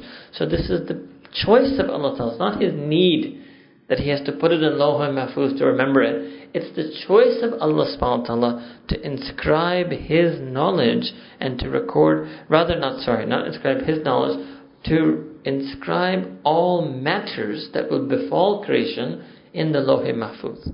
Right? Uh, In fact, it may be precisely for that reason that all of the matters of creation are not worthy of being exclusively in the knowledge of Allah subhanahu wa ta'ala, but rather it befits that they should be inscribed on a created tablet, Lawh Mahfuz. It's only the things about Allah ta'ala Himself that are worthy of only existing in His knowledge and not being tainted by being written on creation. Right? In other words, that all of the a'mal and af'al and afsha and everything in this world is makhluk. So it befits that all of the acts that they do should remain on a tablet, Lawh Mahfuz, that is also makhluk. Whereas the af'al and irada of Allah subhanahu wa ta'ala, His acts and His wishes, because He is khalik, that is something that will not be in the لوح المحفوظ إن هذا القرآن يقص على بني إسرائيل أكثر الذي هم فيه يختلفون Indeed this Quran narrates and relates to the Bani Israel many of those matters about which they were differing and disputing. So what are matters like that? Well number one, there is Allah Ta'ala mentioned Surah Al Imran, Surah 3, verse 67. One thing that they disagreed about was Sayyidina Ibrahim a Jew or a Christian. So the Jews and Christians, the Ahl Kitab, the Bani Israel had an argument about this. So what did Allah say? وَمَا كَانَ إِبْرَاهِيمُ يَهُودِيًّا وَلَا نَصْرَانِيًّا That Sayyidina Ibrahim is not and was never neither a Jew nor a Christian. وَلَكِنْ كَانَ حَنِيفًا مُسْلِمًا But however, he was a pious incliner towards the submission to the truth of Allah subhanahu wa ta'ala. وَمَا كَانَ مُشْرِكِينَ And he was not from the idol worshippers. This is something the mushrikeen thought, perhaps, that Sayyidina Ibrahim was one of them. So the Quran has come to decide and settle these things. And many other things that the Quran Kareem has decided. وَإِنَّهُ لَهُدًى وَرَحْمَةٌ لِلْمُؤْمِنِينَ Indeed is the book of Hidayah and the book of mercy لِلْمُؤْمِنِينَ for believers. إِنَّ رَبَّكَ يَقْضِي بَيْنَهُمْ بِحُكْمِهِ And indeed your Rabb, yani Allah subhanahu wa ta'ala, will decisively decide and settle the matter between them with His hukum according to His command and decree. وَهُوَ الْعَزِيزُ الْعَلِيمُ And He is the Almighty One and the All-Knowing One. He is Almighty means Nothing can escape his power. They cannot fabricate any lie against him without him correcting it. And he is Al-Alim, he is all-knowing. No one can hide or anything. So nor can they lie and fabricate something in the revelation, nor can they hide anything in the revelation. Allah tells Al-Aziz Al-Aziz Al-Alim, He is Almighty, All-Knowing. فَتَوَكَّلْ عَلَى اللَّهِ And hence, therefore, have tawakkul on Allah subhanahu wa ta'ala, rely entirely and exclusively on Allah subhanahu wa ta'ala, إِنَّكَ عَلَى الْحَقِّ الْمُبِينَ because, that, because indeed you, Nabi Karim you are on haqq al-mubin, you are on the true and manifest clear truth, so you should simply have tawakkul on Allah subhanahu wa ta'ala. Allah ta'ala will settle and decide everything about the Ahl Kitab. إِنَّكَ لَا تُسْمِعُ الْمَوْتَى And indeed, Nabi you cannot make the dead hear. So the kuffar being likened to the dead in this ayah. Just like you cannot make the dead hear, you cannot make the kuffar hear. وَلَا تُسْمِعُ السُّمَّ And you cannot make the deaf hear. What can't you make the hear? الدُّعَاءَ إِذَا وَلَّوْا مُدْبِرِينَ And you cannot make the deaf hear, you can neither make the dead hear nor the deaf hear the call when they turn away mudbirin, literally they turn their backs they spurn you, they turn away from you in aversion. وَمَا أَنْتَ بِهَادٍ أُمْيِ Nor can you guide the blind, right? أَنْ ضَلَالَتِهِمْ Away from their deviation. إِن تُسْمِعُ إِلَّا مَنْ إن تسمع إلا من يؤمن بآياتنا فهم مسلمون You can only and only make listen that person who has iman, who believes in the, our verses in Revelation, for whom Muslimun, and they are the ones who have submitted to the verses in Revelation and the commands of Allah subhanahu wa ta'ala. So those who believe in our signs and those who acquiesce, they are the only ones you can make here. This ayah number 80, إِنَّكَ لَا تُسْمِعُ الْمَوْتَى raises this famous issue of what we call semai mota. That what does it mean that can the dead hear? Can the dead hear? So, for example, when you go to a grave, can the dead hear? Right?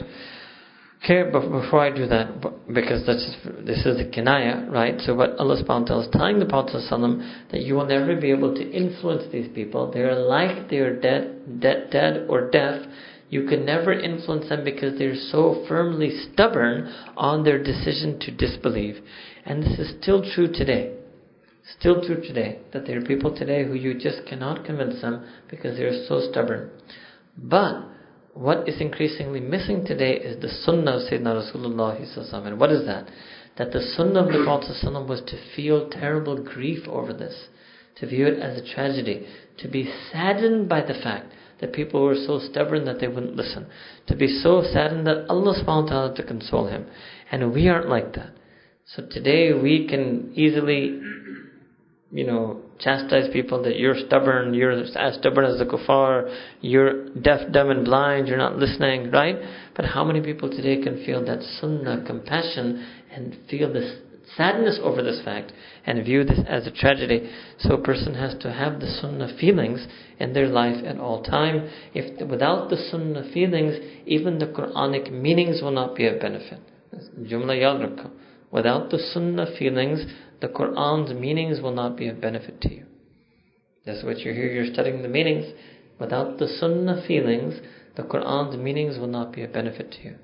So we have to have that same feeling of compassion that Nabi Kareem had. Otherwise, we'll just take this meaning and say, yes, look at these people, they're all deaf and dumb and they can't hear, and that's it. And we'll just write all of them off in one fell swoop. That's not the way of Sayyidina Rasul. That's not how he felt. Okay? Alright. Now this issue about the literal meaning of this, right?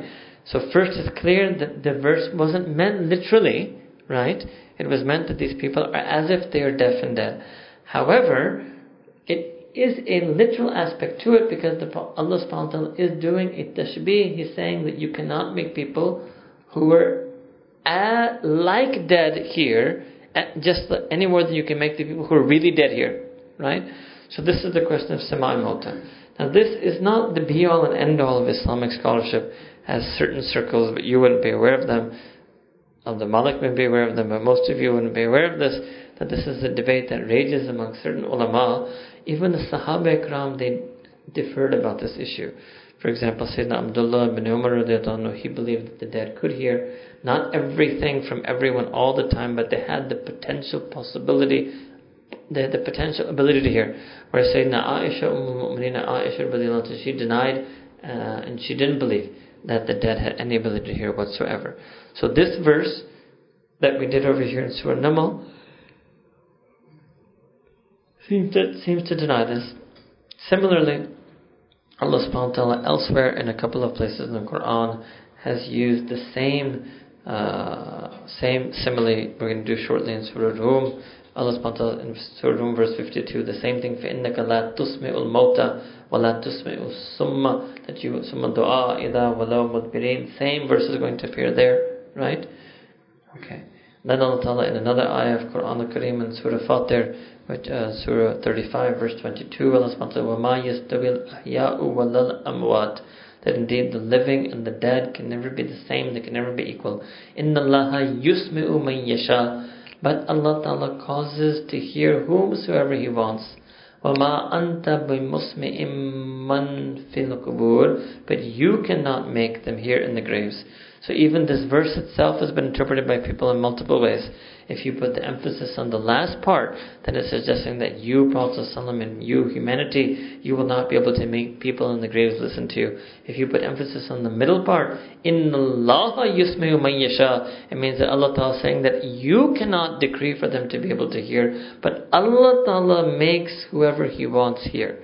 And so the composite position that the ulama have arrived at is that you cannot deny entirely the possibility that dead can hear, nor can you assert that they always and forever hear. So the dead have the possibility of hearing, but they will only hear what Allah Ta'ala wills them to hear. And Allah Ta'ala has not willed them to hear every single person and every single statement, let alone every single noise that may be made at their grave.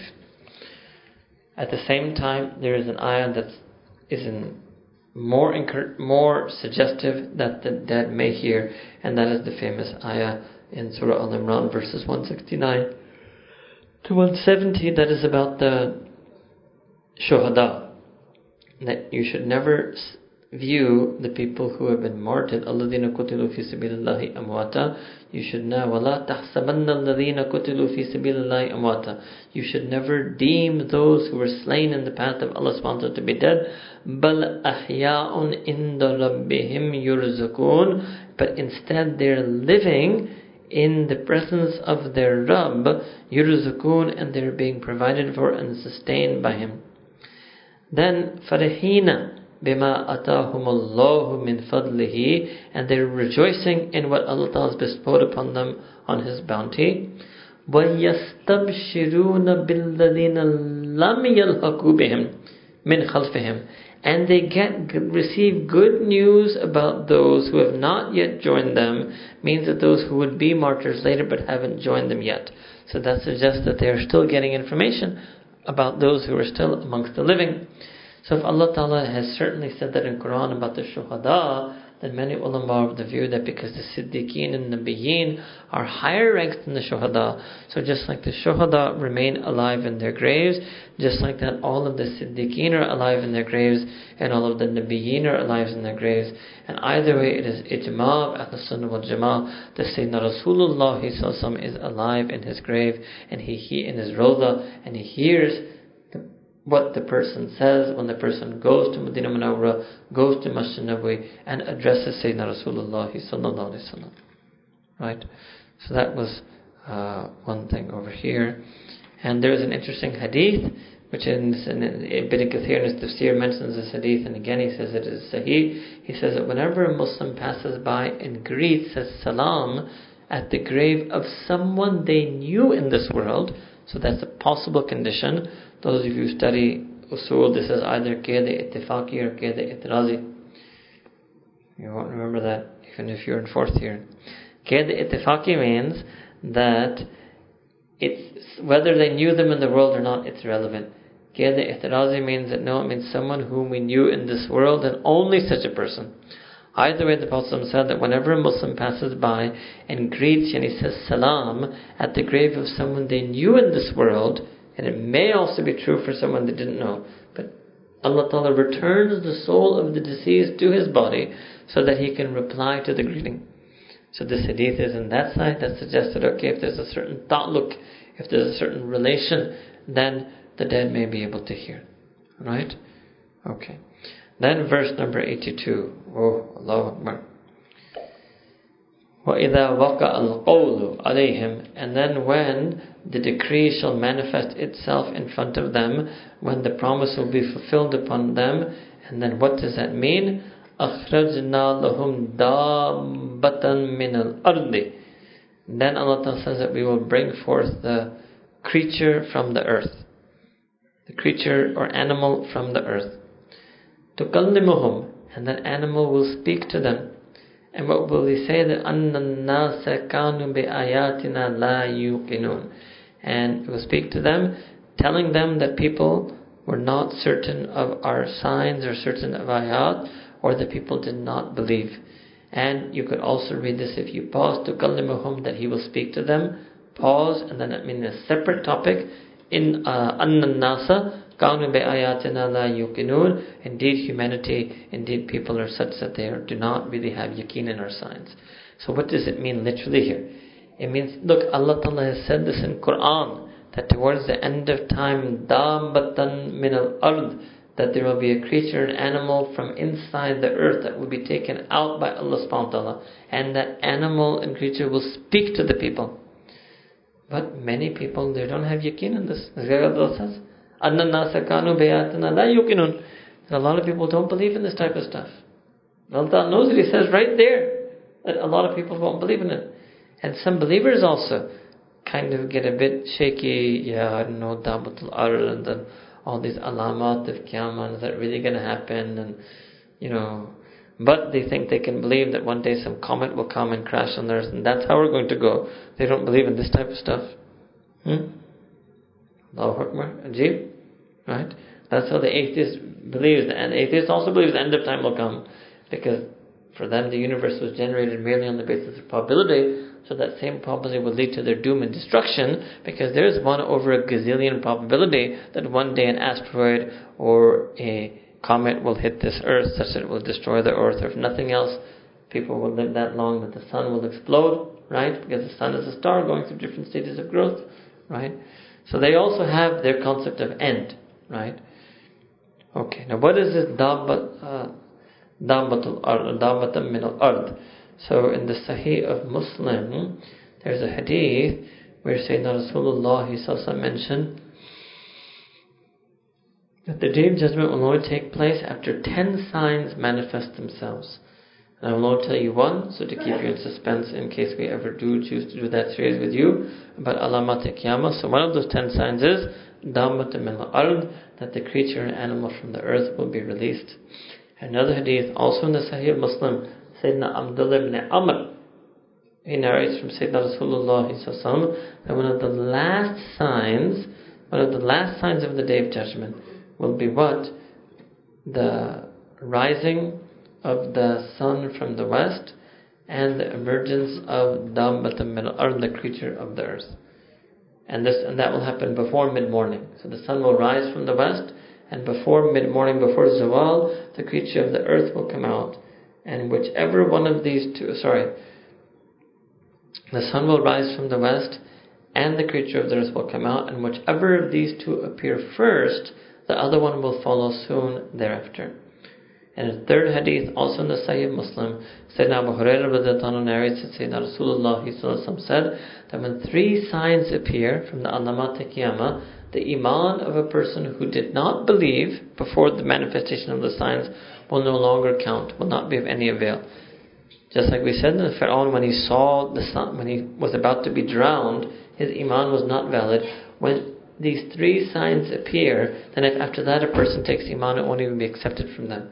What are those three signs? Number one, and he will not be uh, he will not be able to repent from his sins. What are those three signs? Number one, so for the believer, the believer's tawbah will not be accepted, and the non-believer's iman will not be accepted when three signs of the day of judgment manifested. Number one, the rising of the sun from the west.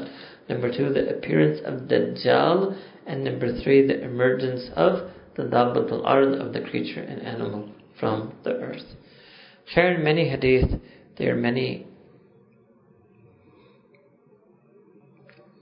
additional details about Dabbat al-Ard. I will just mention one hadith that is also in the Sihah Sitta.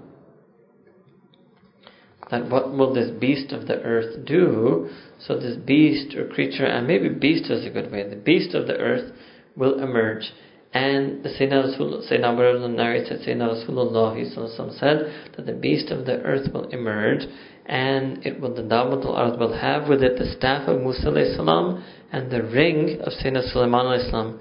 I told us another meaning that he sealed the letter, so the ring of Sayyidina Sulaiman al-Islam.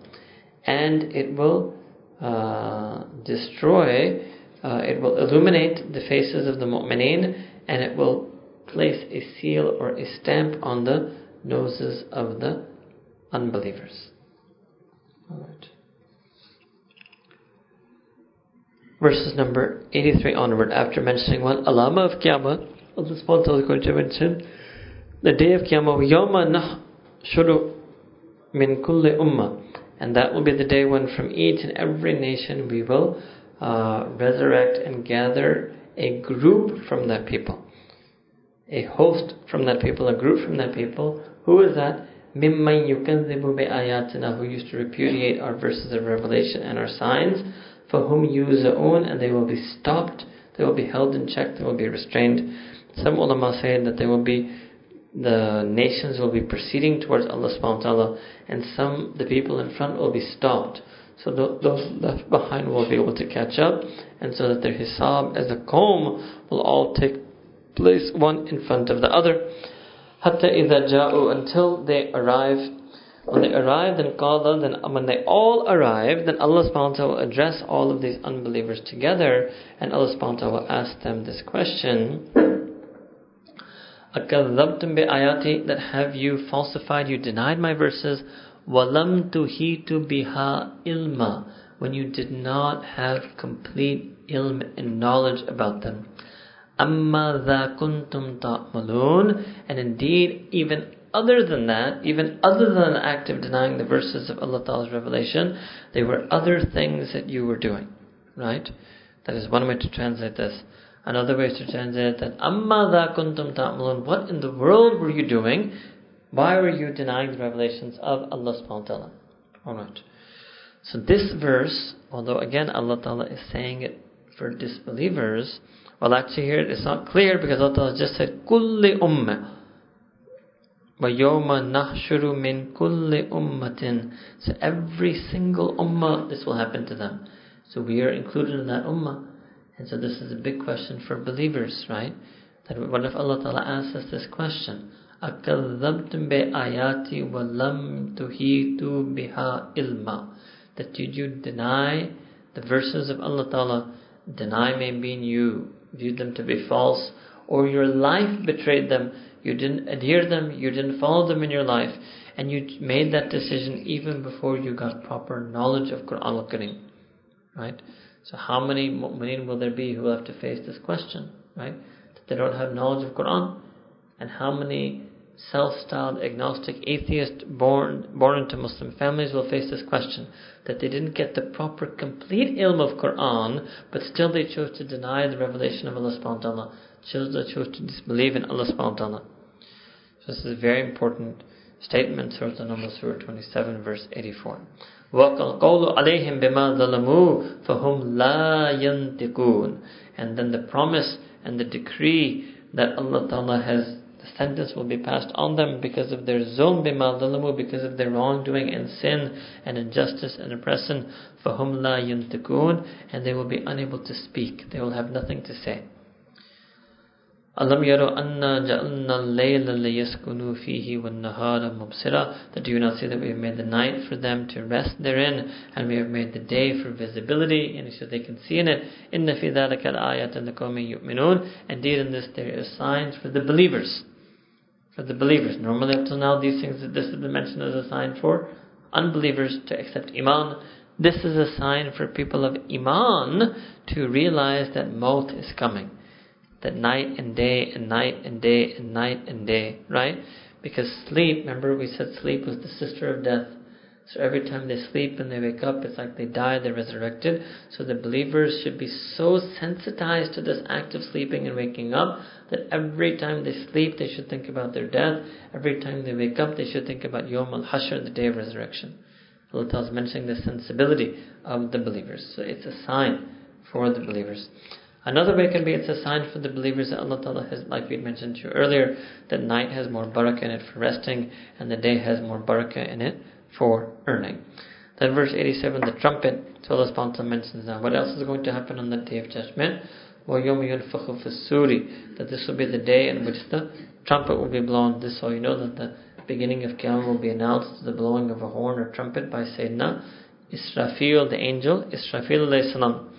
And then what will happen when that trumpet is blown? And this is going to be two ayahs describing the calamity that is known as the Day of Judgment, something that we will do with you on the 30th Juz in Shawwal, inshallah.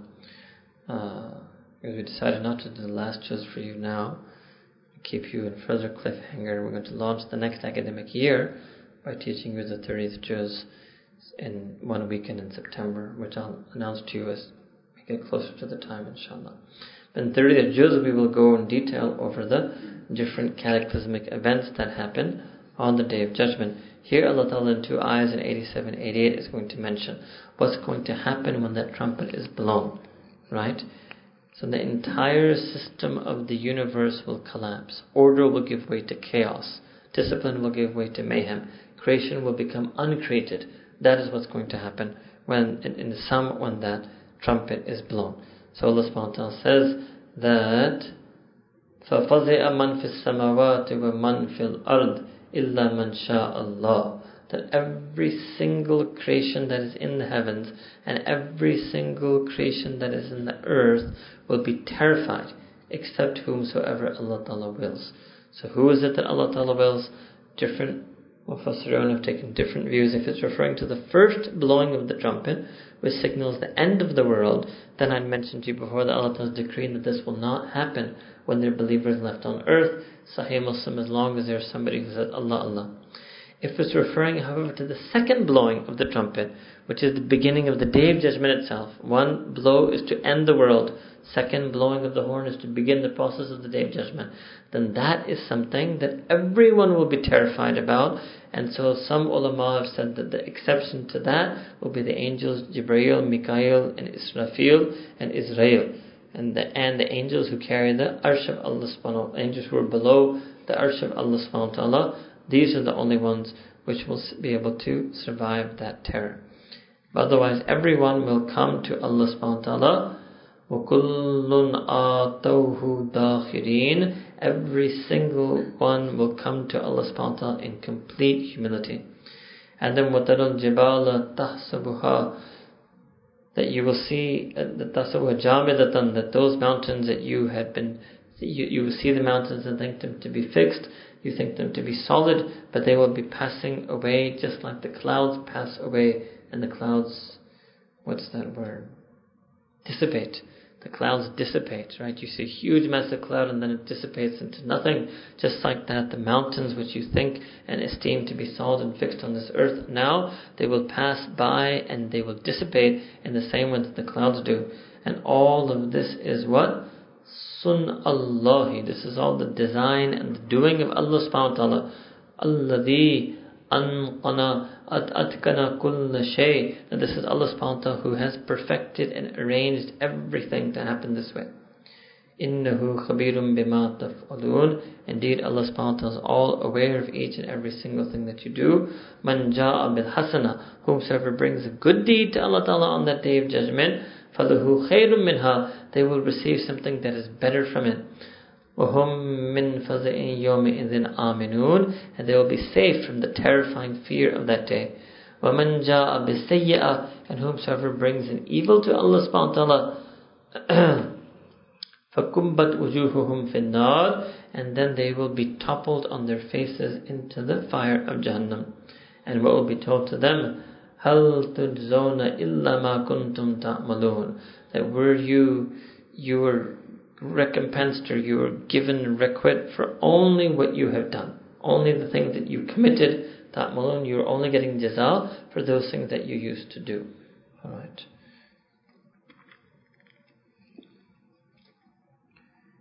Or here, when Allah subhanahu said that this was His doing and His design, what it meant that just like Allah subhanahu masterfully, miraculously created everything from nothing, just like that Allah subhanahu will masterfully, miraculously undo all of that creation one by one.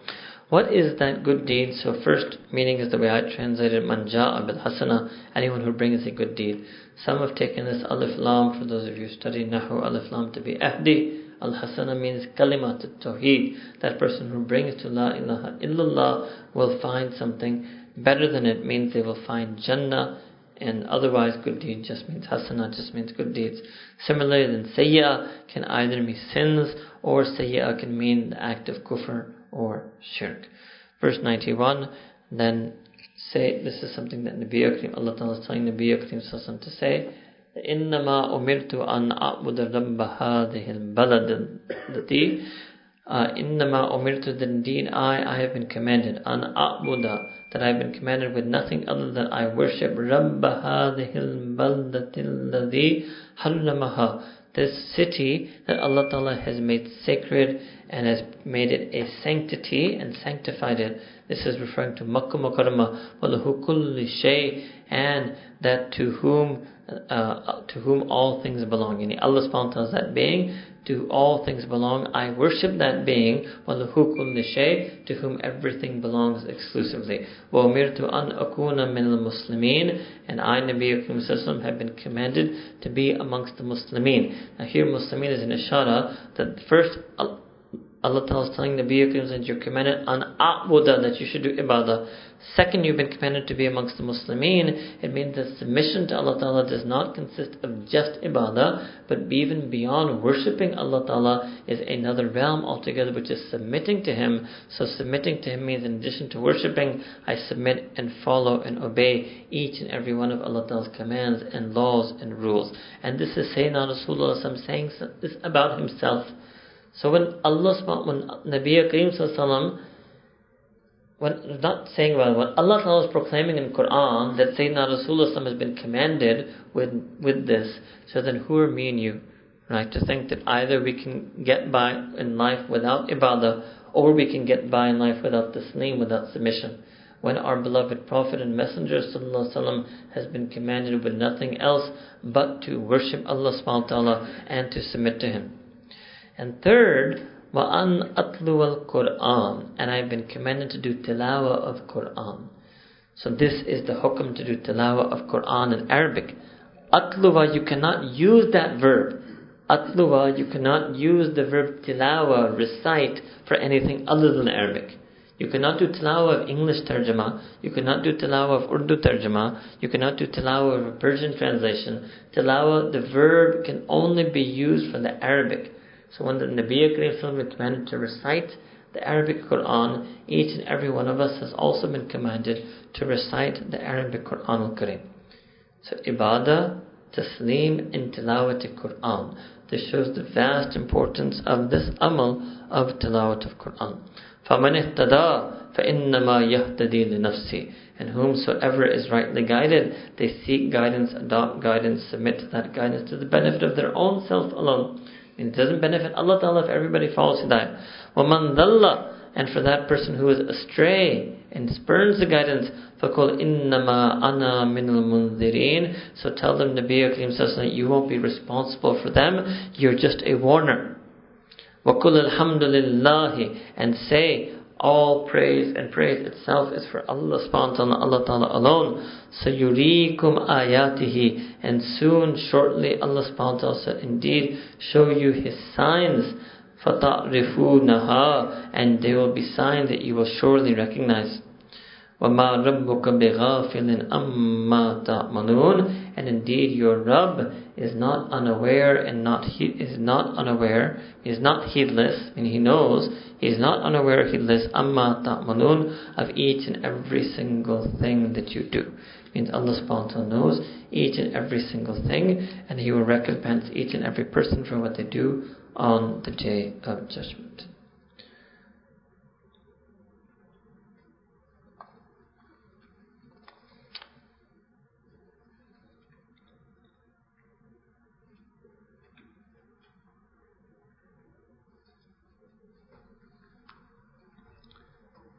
Yes, one hadith I wanted to mention to you about the trumpet. So in the Sunan of Tirmidhi, Sayyidina Abu Sa'id al-Khudri said the Prophet said that, and he was expressing his feeling here. Again, this is a feeling. Obviously, the Prophet was living. He said, "How can I live a life of pleasure? How can I live a life of enjoyment when the blower of the trumpet already has the horn in his mouth and is listening intently with his head lowered?" Eagerly waiting for the command of Allah Ta'ala to be put in his ear to blow. Means that Nabi Akram was saying that because he is the last prophet, and don't look, there's been 1400 years. In terms of the history of humanity, when you enter the age of the Prophet, you're in the last age, the last stage of humanity. This is the final stage of humanity. This is the end stage of humanity because we are the end prophet, the end religion, the end book. So, because of that, the angel has, and it's been 1400 years and running now, has his lips on the trumpet and is waiting eagerly, is in a state of complete attention, waiting for the command to come. So the Sahaba asked Sayyidina Rasulullah sallallahu that uh, how, Ya Nabi how do you advise us? What should we do then if this is the case? So the Prophet that this is what you should feel and you should say and you should feel Hasbunallahu wa ni'mal wakil. Allahi tawakkalna. That Allah subhanahu is sufficient for us and He is the best of guardians and we will have tawakkul only and only on Him given that we are living in such precarious times that the end of time is near. This is the sensibility that Nabi Akrim had. So we are 1400 years closer to that end than the Prophet was. So the sunnah feeling again today would be a feeling of imminence. Our own death is imminent. The death of the world is imminent. The end of the world is imminent. Not in some type of doomsday conspiracy scenario, but in terms of making us do amal, making us hasten to good deeds, hasten to make tawbah, hasten to turn towards Allah subhanahu wa ta'ala, meaning the sunnah feeling is a sensibility that time is running out. Surah Al-Qasas, Surah number 28. This is the last Makki Surah, and it was in fact revealed to Sayyidina Rasulullah on the way, in parts of it, on the way from Makkah Mukarramah to Medina Manawara. And this is because Sayyidina Rasulullah was sad about leaving Makkah Mukarramah for the Manawara, and specifically verse number. Um,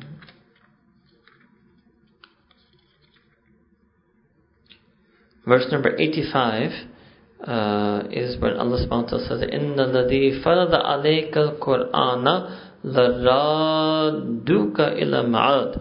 That indeed that Allah subhanahu wa ta'ala who has decreed the Qur'an and dispatched the Qur'an upon you, that same Allah subhanahu wa ta'ala ma'ad will return you back to means the place of aud, the place of return, means will return you back to Makkah Mukarramah. So on the way, Allah subhanahu wa ta'ala gave Sayyidina Rasulullah this glad timing. Glad, glad tiding. Tasim Mim. Bismillahirrahmanirrahim. Tasim Mim Tilka Ayatul Kitab Mubin. That these are the verses of the clear and clarifying book. Nattu alayka min min naba'i Musa with fir'auna bil. Here now Allah subhanahu is going to mention the story of Sayyidina Musa alayhi going to Fir'aun, something we've done in Surah Kahf, Surah Taha, we've done it recently. But again, few more details here but mostly we can just content ourselves with translation, right? But most important part here is bil haqqi liqawmi yu'minun for the people who have iman means that the story of Sayyidina Musa has a tremendous lesson in it for us. That itself should be maybe a dedicated talk or maybe a dedicated series of talks to cover the whole story of Sayyidina Musa Islam from all the different ayat and ahadith and extract the lessons from all of those stages in that story for us. Because is what Allah subhanahu is saying. It's been recited to the Prophet Likomi yu'minun for the sake of the people who believe. Alright. Verse number four onward. Indeed, Fir'aun was a person who had either ascended on earth or who was arrogantly self glorifying himself on earth. Then he divided his people into groups. So this word Shia means an Arabic faction. And so Pharaoh was guilty of this, that he divided his people into factions, meaning he discriminated on the basis of race. So the Copts, the Kiptis were one faction, and the Bani Israel were a Another faction. يَسْتَضْعِفُ طَائِفَةٌ مِّنْهُمْ And he weakened a group from amongst them, which is meaning the Bani Israel. How did he do that? How did he weaken that group, or really ta'ifatan? You can take the tanween for killat here, minority group from amongst them. يُذَبِّهُ أَبْنَاءُهُم That he slaughtered their sons, butchered their sons. وَيَسْتَحْيِي نِسَاءُهُم And uh, while sparing their here it says women, but it means by um, but here Nisa means binat, and Allah Ta'ala spared their daughters and kept their daughters alive. Kana min al mufsidin. Indeed, Fir'aun was from amongst those terrible transgressors who spread mischief and sedition on earth. But Allah subhanahu wa ta'ala says his intention number five, in verse number five, وَنُرِيدُ أَن نَمُنَّ عَلَى الَّذِينَ اسْتُضْعِفُوا fil ard. But Allah says, but we intend to send our special manna and our special favor and blessings and to treat kindly those who are weakened and treated contemptuously on earth. وَنَجْعَلَهُمْ أَئِمَّةً And we will make them a'imma, means we will make them leaders, and we will make them warithin, we will make them the heirs of that earth. And وَنُمَكِّنَّ and we will uh, we will strengthen them, we will empower them, uh, we will empower them on earth. وَنُرِيَ فِرْعَوْنَ وَهَارُونَ وَجُنُودَهُمْ وَنُرِيَ فِرْعَوْنَ وَهَامَانَ وَجُنُودَهُمَا مِنْهُمْ مَا كَانُوا يَحْذَرُونَ So Fir'aun and Haman, this is now a mention of Haman who was Fir'aun's right hand advisor, that Fir'aun and Haman and their armies, they will be shown what they feared most from these weakened people. In other words, that what did they fear? You remember that Pharaoh was told, right? what was it, by an astrologer who interpreted some stars or something, that a male child from this community is going to overthrow you. So their greatest fear will be realized that indeed Sayyidina Musa will overthrow. And that ultimately, when will they be shown this? When they drown. So at the moment when Pharaoh and Haman and all of their armies will be drowned, they will realize what has come to pass. Okay, first Allah Ta'ala mentions the story very beginning when Sayyidina Musa is a baby. وَأَوْحَيْنَا إِلَى أُمِّ مُوسَى Okay, we sent wahi onto the mother of Sayyidina Musa First thing I mentioned to you before that this shows that Allah Ta'ala can communicate with ghair anbiya. Allah Ta'ala can send information on non-anbiya. He will not send scripture on them, but He can send some type of inspiration on them. Normally, we in the Deen of Islam refer to this as, as ilham, but linguistically you can call it a wahi. Technically, wahi means scriptural revelation that is only given to anbiya. Ilham is that inspiration that Allah Ta'ala gives to ghair anbiya. And because there is no proof, no dalil anywhere in Quran and Sunnah that this has stopped. Nubuwa has stopped with the Prophet ﷺ, but Allah Ta'ala continues to inspire non-anbiya, not with scripture, not with kitab, not with revelation, but He may inspire them with a feeling or a meaning or inclination, just like we ask to be inspired when we play Salatul Istikhara. So this process of ilham, that it can happen on a ghair Nabi, is established from Quran, right? And you're going to see it's, it's going to happen more than once. So Allah Ta'ala sent this inspiration on the mother of Sayyidina Musa salam. And what did uh, Allah subhanahu wa ta'ala tell her? That you should nurse him, nurse Sayyidina Musa salam. But when you fear for him, whenever you fear for his life, the soldiers are drawing near, he's getting big enough to, you know, become one year old or people will notice him, then what you should do, you should cast him in the river. But la takhafi, don't be afraid. Wala tahsani, and don't be sad, don't grieve in any way. Inna raduhu ilayki, that indeed Allah says that indeed we will return and restore him to you. وَجَائِلُوهُ مِنَ الْمُرْسَلِينَ And we will make him from amongst the mursaleen, from the rusul, from the messengers, yani from the prophets. So, if you fast forward the story, then this is what she did, right? She placed him in the boat, and then what happened? Then the all of Fir'aun, the people of Fir'aun, the family of Fir'aun, picked up, uh, took him, picked up and took baby Musa Islam in. And actually, he would just become lahum aduvun.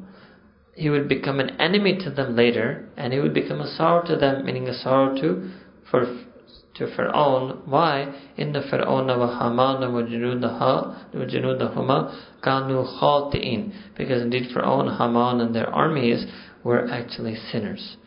So the wife of Fir'aun said, and her name is Asiya radiallahu a very pious woman uh, who was actually later tortured by Fir'aun. And Allama Alusi Rimlana's Tafsir al-Mani has detailed that incident uh, in great detail. And Nabi Karim said in the hadith that there will be two wives of his on in the akhirah. When Umm al-Mu'mineen Khadija radiallahu was passing away, so he told her that, oh, you're going, go say salam to my two wives. And she was stunned because in her lifetime, Nabi she was the only wife that Prophet had ever had. So he said, no, Maryam and Asiya. The Maryam, uh, the mother of Sayyidina Isa will be married to the Prophet in the akhirah, as will Asiya, who is the this wife of Fir'aun, Imra'atu Fir'aun. So, Sayyidatuna Asiya radiallahu the wife of Fir'aun, what did she say? She said that this baby, uh, this is what she said when she wanted to keep baby Musa salam, because first Fir'aun had no desire to keep him. Second, Fir'aun was a hard-hearted person. Some commentators say Fir'aun realized he had akal that who in the world would put a baby boy in the river? Only a mother from the Bani Israel would do that trying to save her baby boy from being slaughtered by him. So she said to Pharaoh that maybe we can keep him, that he can be kurrat, he can be a coolness of the eyes, ainin li walaka, a coolness for my eyes and for your eyes. In other words, the point is, la taqtuluhu, don't kill him.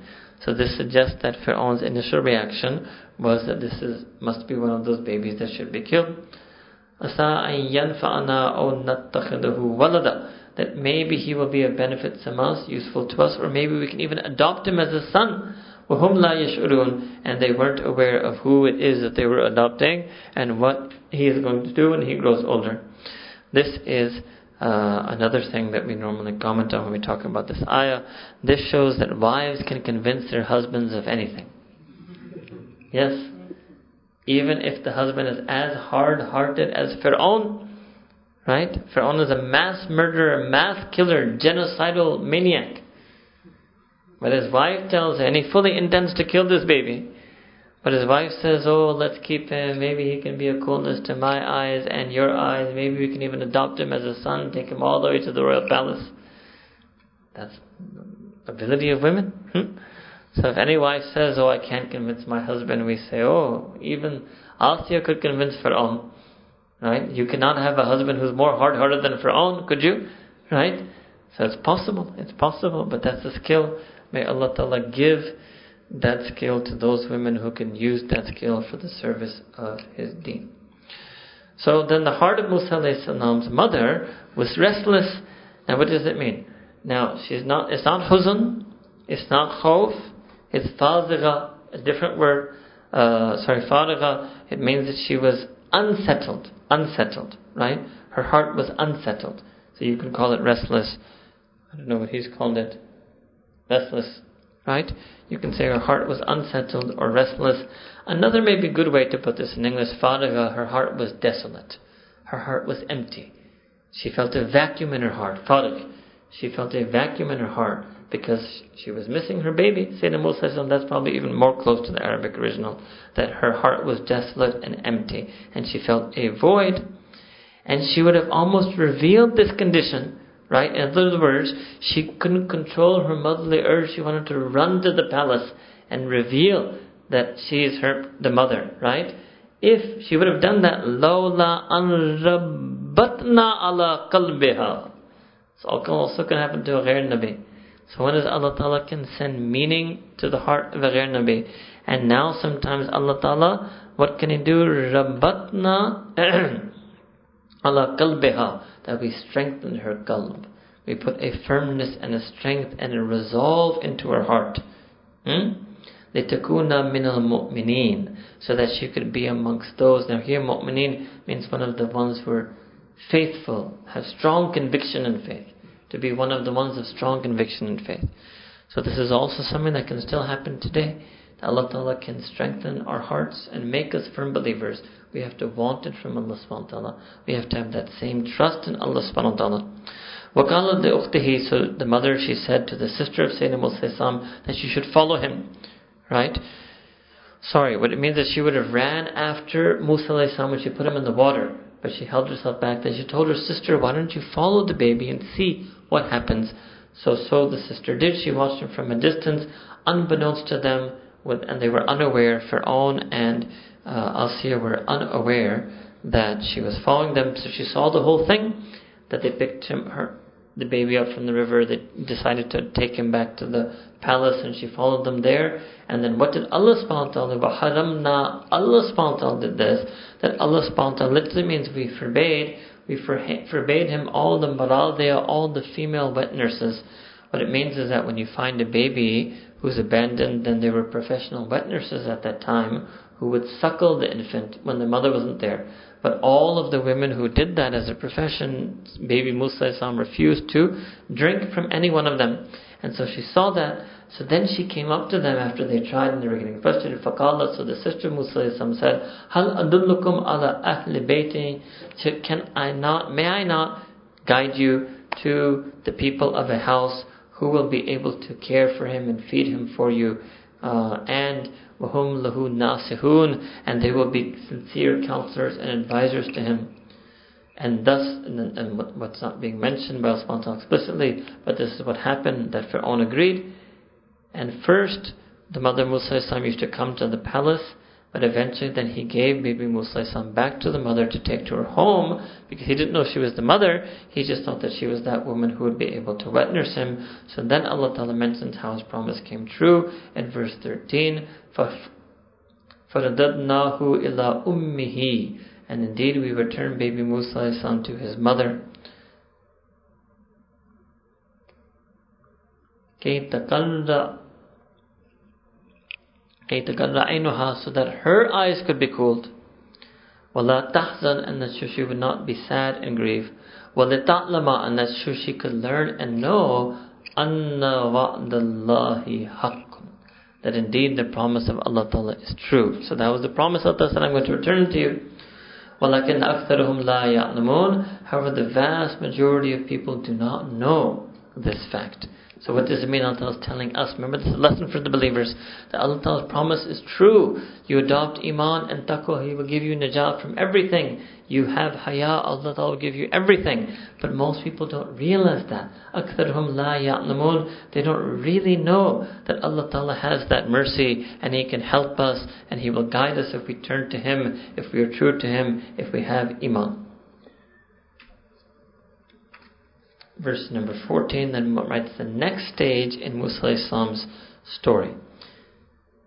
وَلَمَّا بَلَغَ أَشُدَّهُ When Sayyidina Musa Islam reached Ashuddahu. Ashuddha is a particular stage of human development. So the ulama have written that this is the prime. Prime. It comes from shidda, from strength. It means the prime of their strength and maturity. And this is viewed to happen at the age of 33 human development in Islam from 0 to 7, a person is a complete child and all they have to do is play. For us, play group extends till 7. Alright? And from 7 to 10 is when the child should be, this is from Hadith of Nabi Kareem that a child should play until the age of 7. When they become 7, then the parents should start training them, giving them tarbiyah, meaning telling them about what is halal and haram, what is vice, what is virtue, what is moral, what is immoral. And from 7 to 10, that educative process should be completed. At the age of 10, they have to be enjoined now, they have to be verbally, but sometimes strongly verbally, reprimanded if they do what they have been told from 7 to 10 they were educated with was right and wrong, but that's simple. From 10 onwards now they have to be firmly told to do what is right and firmly told to stay away from wrong. Then when they hit puberty, uh, sorry, when they hit 12, they can even be physically reprimanded from doing something wrong or to, to do something that is right. Then, when they hit physical puberty or maturity, so that could be 14, 15, 16, that depends on different people, right? Physical. Anyway, there are signs of physical maturity that the ulama have mentioned, right? In a man and a woman. When a person reaches that stage of physical maturity, then from there, now they're reaching their youth. That is their youth. Their youth is from puberty up till 33. Youth means that they just keep increasing, increasing in strength, increasing in maturity, increasing in emotional strength. And this is the time for a person to increase in their spiritual strength. So, if you will, from the ages of 15 to 33 is uphill is where a person is surging, has the potential to increase every single aspect of them their intellect, their spirituality, their emotions, their physical strength also. All of that is the years of attaining maximum strength. At 33, you hit a peak. why you should not try to do a PhD after 33. right? At 33, you hit a peak. But you can do it up to 40 because 33 then it's called up to 40 is istiwa, you plateau. You retain at 33, whatever you're going to get is by the time you're 33. You will max out. Up to 33, you're gaining, gaining, gaining, gaining. That's up to you. Everybody can gain as much as they want. You can gain as much as ruhaniya as you want, as much akal as you want, as much ilm as you want, as much physical strength as you want. And then at 33, you will climax but you will be able to retain that climax until you're 40. At 40, then it starts to decline. And at 40, you start waning. Your physical strength may start to wane. Your, you know, intellectual brilliance may start to wane. You start to wane until you hit 60. And then 60 is the beginning of old age or senility until you hit 80 that I explained to you. After 80, you are living bonus years in the eyes of Allah subhanahu wa ta'ala. What does that mean, by the way? I'm saying that literally in a hadith of Nabi Kareem as long as a person doesn't do sin, when a person crosses 80, every single second of their life is recorded as a good deed. Just them being alive counts as their hasanat. That's what I mean by bonus years. Allahu Akbar. Ji, Allah ki shan. Alright? So, why did I tell? Oh, yes. So reached his full strength, right? And so when he reached this age, so some Mufassirin have said actually this is what's about to happen to him is going to happen when he's 33 years old, and he was perfectly healthy. And then Allah Ta'ala says, uh, hukma wa ilma, that we bestowed upon him hukm and ilm, and hukm is taken here to be nubuwa. So I may have mistakenly told you that he got profited when he sees the light. He actually gets profited earlier. He gets profited well before that incident, decades before that incident. So he gets bestowed nubuwa when he reaches the prime of his youth, maybe the age of 33 or some age that he was in. كَذَلِكَ نَنْزِلْ الْمُحْسِنِينَ And Allah subhanahu wa ta'ala thus do, do we reward those who do good. Right? This is an ishara that Sayyidina Musa Islam, prior to getting his nubuwa, like the Prophet and all of the prophets had lived a pure and pristine life. Then comes this incident, in verse 15 over, that he entered the city at a time when its people were unaware, means because they were napping in the afternoon. And he found there two men fighting. One was from his own people, meaning from the Bani Israel, and the other one was from his enemies, meaning from the people of Fir'aun, the Copts. The one from his the one from his own people called to him for help against his enemy. So Sayyidina Musa hit him with his fist and thereby concluded his affair. That's literally what it means, it means thereby killed him. Fakada alayh means concluded him, means killed him. When he killed him, then what did Sayyidina Musa say? قال هذا من أمل الشيطان إنه أدو مضل مبين that indeed this is from the works of the shaitan. Indeed, he is an enemy who openly misleads. What does this mean? That Sayyidina Musa realized uh, that, you know, uh, that it was an unintentional murder. So when evil happens unintentionally, he attributed it to shaitan. Then he turned to Allah Ta'ala. So, قال Rabbi inni ظلمت nafsi. That, oh my Rabb, I have wronged my own self. فَاغْفِرْ لِي فَغَفَرَ اللَّهُ فَاغْفِرْ لِي Allah Ta'ala forgive me. فَغَفَرَ اللَّهُ Then Allah Subhanahu wa Ta'ala forgave him. Why is he asking for forgiveness? Again, because for the Anbiya it's not a sin, but when something, if an error happens, they ask for forgiveness from Allah Subhanahu. Also because after seeing that his one fist was enough to kill a person, he realized that, okay, perhaps I could have inflicted a lighter blow. If only I had known, right? And maybe I am liable in that sense because I could have you know, just pulled him instead of striking him, as an example, right? So, however, Allah Ta'ala forgave him, فَغَفَرَ Allah Ta'ala forgave him, إِنَّهُ هُوَ الْغَفُورُ rahim. Indeed, Allah subhanahu wa ta'ala is all forgiving, all merciful. Then Sayyidina Musa said that, Sayyidina Musa made another dua, قال رَبِّي بِمَا أَنْعَمْتَ عَلَيَّ That, oh my Rabb, due to all of these, he swore in the name of Ma Anamta Alayha, in the name of all of those favors and gracious blessings that you have bestowed upon me. What? Falan akuna zahiran lil mujrimin. so here again you have the word zahira, means that I will never be an accomplice, an ally. I will never be an ally to the wrongdoers, to the sinners. Right? Okay comment over here is that even helping a sinner is viewed as a sin. Very interesting hadith of Sayyidina. It means assisting someone in sin is tantamount to sinning. And this is something that we should stay away from.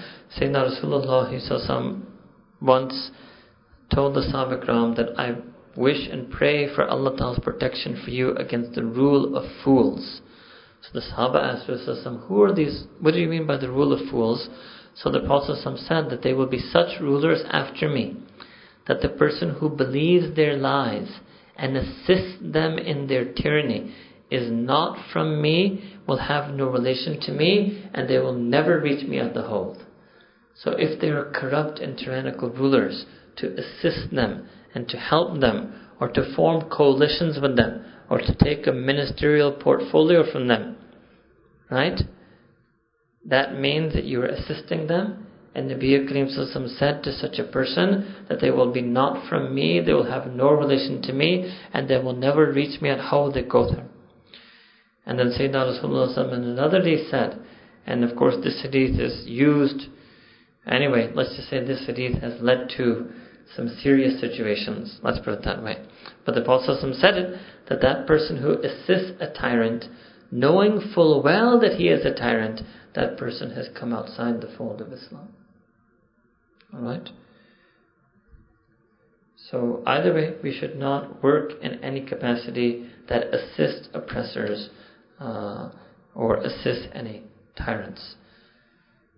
So here Sayyidina Musa he made this dua, so this is a dua that we should also make, that we never want to be an assistant to oppression.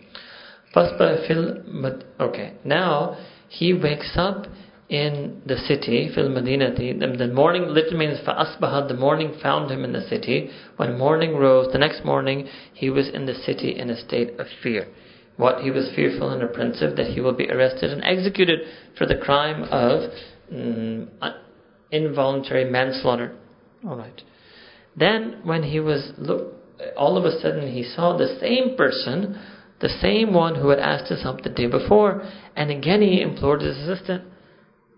So what did Sayyidina Musa alayhi salam, he told him, Qalallahu Sayyidina Musa told that person, إِنَّكَ لَغَوِيٌّ مُبِينٌ that you are clearly a misleading person.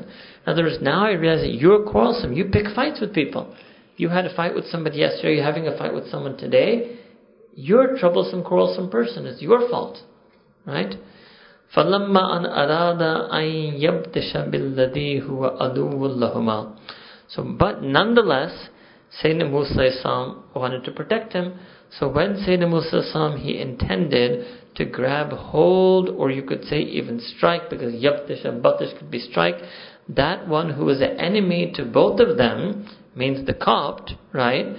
So the Kala, Kala the Bani Israel once said, Ya Musa, O Musa alayhi salam, Aturidu an taktulani kama katalta nafsam bil ams. Do you intend to kill me the same way you killed somebody yesterday? So what happened? What happened was that this quarrelsome person got in trouble again the next day. He called to Musa Islam for help. Musa Islam listened to him and said, Oh, you are a troublesome, quarrelsome person. But he was about to help him and he advanced. That Bani Israel was scared that oh, Musa is advancing towards me because Musa said this word to me just now. Innaka mubin. So now he's going to strike me because he's angry at me. So he cried out to him that, Oh Musa, are you going to kill me? Though you killed that person yesterday. And that other Copt heard it. So the Copt just heard a testimony that Musa killed somebody yesterday. So now it was a testimony to that involuntary manslaughter. So some commentators say that uh, he quickly scurried off and he told the people, whatever the police or the army or whatever it is. Fair. Uh, and then that Bani Israel taunts Musa says, In turidu illa antakuna jabbaran fil ard, that you only want to become a jabbar, powerful on earth, and you don't want to be amongst the muslimin, amongst the people who reconcile. Here, some people say also because Sayyidina Musa was a Nabi at this time, that this was already one of his believers. And so actually it wasn't a nationalistic thing that he was trying to help the Bani Israel. This was one of his Sahaba. This was one of his mu'mineen who was having a trouble with the kuffar. That's why he was trying to help. وَجَاءَ رَجُلٌ مِّنْ أَقْصَى الْمَدِينَةِ So then a person came running from the furthest end of town. Aqsa means the farthest part of the city, saying, O Musa Musa the ministers are discussing and deliberating about you and they're thinking of killing, executing you. So get out, so leave from the city. Indeed, I am giving you good advice. Some of the commentators say that this was another one of his mu'mineen and some say was actually one of the few Coptic mu'mineen, one a, a person from the court of Fir'aun who had accepted Iman Sayyidina Musa Allah Either way, فَخَرَجَ مِنْهَا خَائِفًا So Sayyidina Musa left the city in a state of fear and apprehension and he made dua to Allah Ta'ala which is very important رَبِّ نَجِّنِي مِنَ الْقَوْمِ الظَّالِمِينَ That, oh my Rabb, save me from an oppressive community, from a community of oppressors. Alright. Then verse 22 onwards.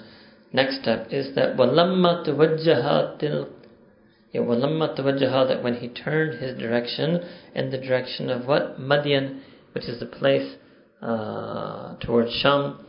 So قال أسى ربي أن يهديني سواء السبيل. This is the kind of dua he made dua to Allah subhanahu wa ta'ala. Uh, but he's making an expression of dua that indeed I surely hope that my Rabb will guide me uh, and show me the right way. What does it mean? Because Madian was a place in Sham far away from Misr and he'd never been there. But he just had an idea, okay, that's the place where I've heard it, that's the place where I should run away to in exile. But he had no idea how to get there, so he turned to Allah subhanahu wa ta'ala for this.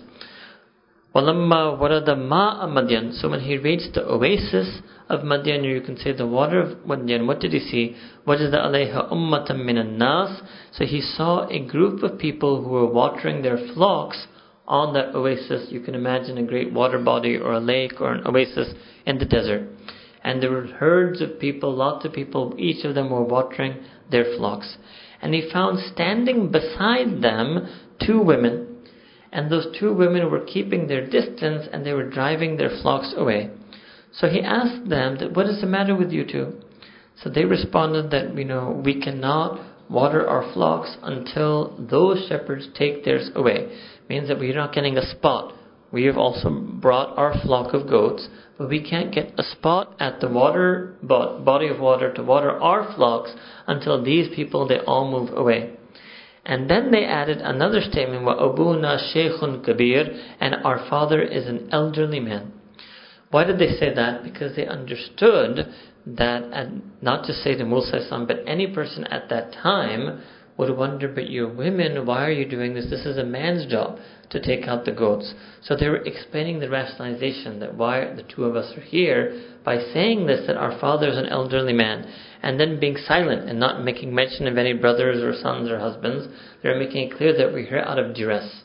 This is not something that a woman should do. So this shows an understanding that Allah is showing of these two noble women. Allah has mentioned their statement in Quran, and that's an ishara to us right? That there's certain certain things in the public realm that actually don't befit the honor that Allah Ta'ala wishes to bestow a woman, and manual labor uh, is one of those things, or being a shepherd is one of those things. Alright? So then what happened, verse 24? So then Sayyidina Musa Islam watered their two of their flocks, the twos of their flock for them, and then he turned back to the shade. He went back and then stood again in the shade. So the understanding is that he, because he was a man, so when he went, and mashallah, he was a powerful, strong man, the other shepherds, right? So the other shepherds would have made a way, and then he was able to get the flock to water. And when he was done watering them, then he went back dhilli, because it was a hot desert, so he went back and took refuge under some shade, and then he made dua to Allah subhanahu wa ta'ala, because now he was hot, he was thirsty, he hadn't had much to eat. So he said, Rabbi inni lima anzalta ilayya min khairin faqir. That, oh my Rabb, I am a faqir.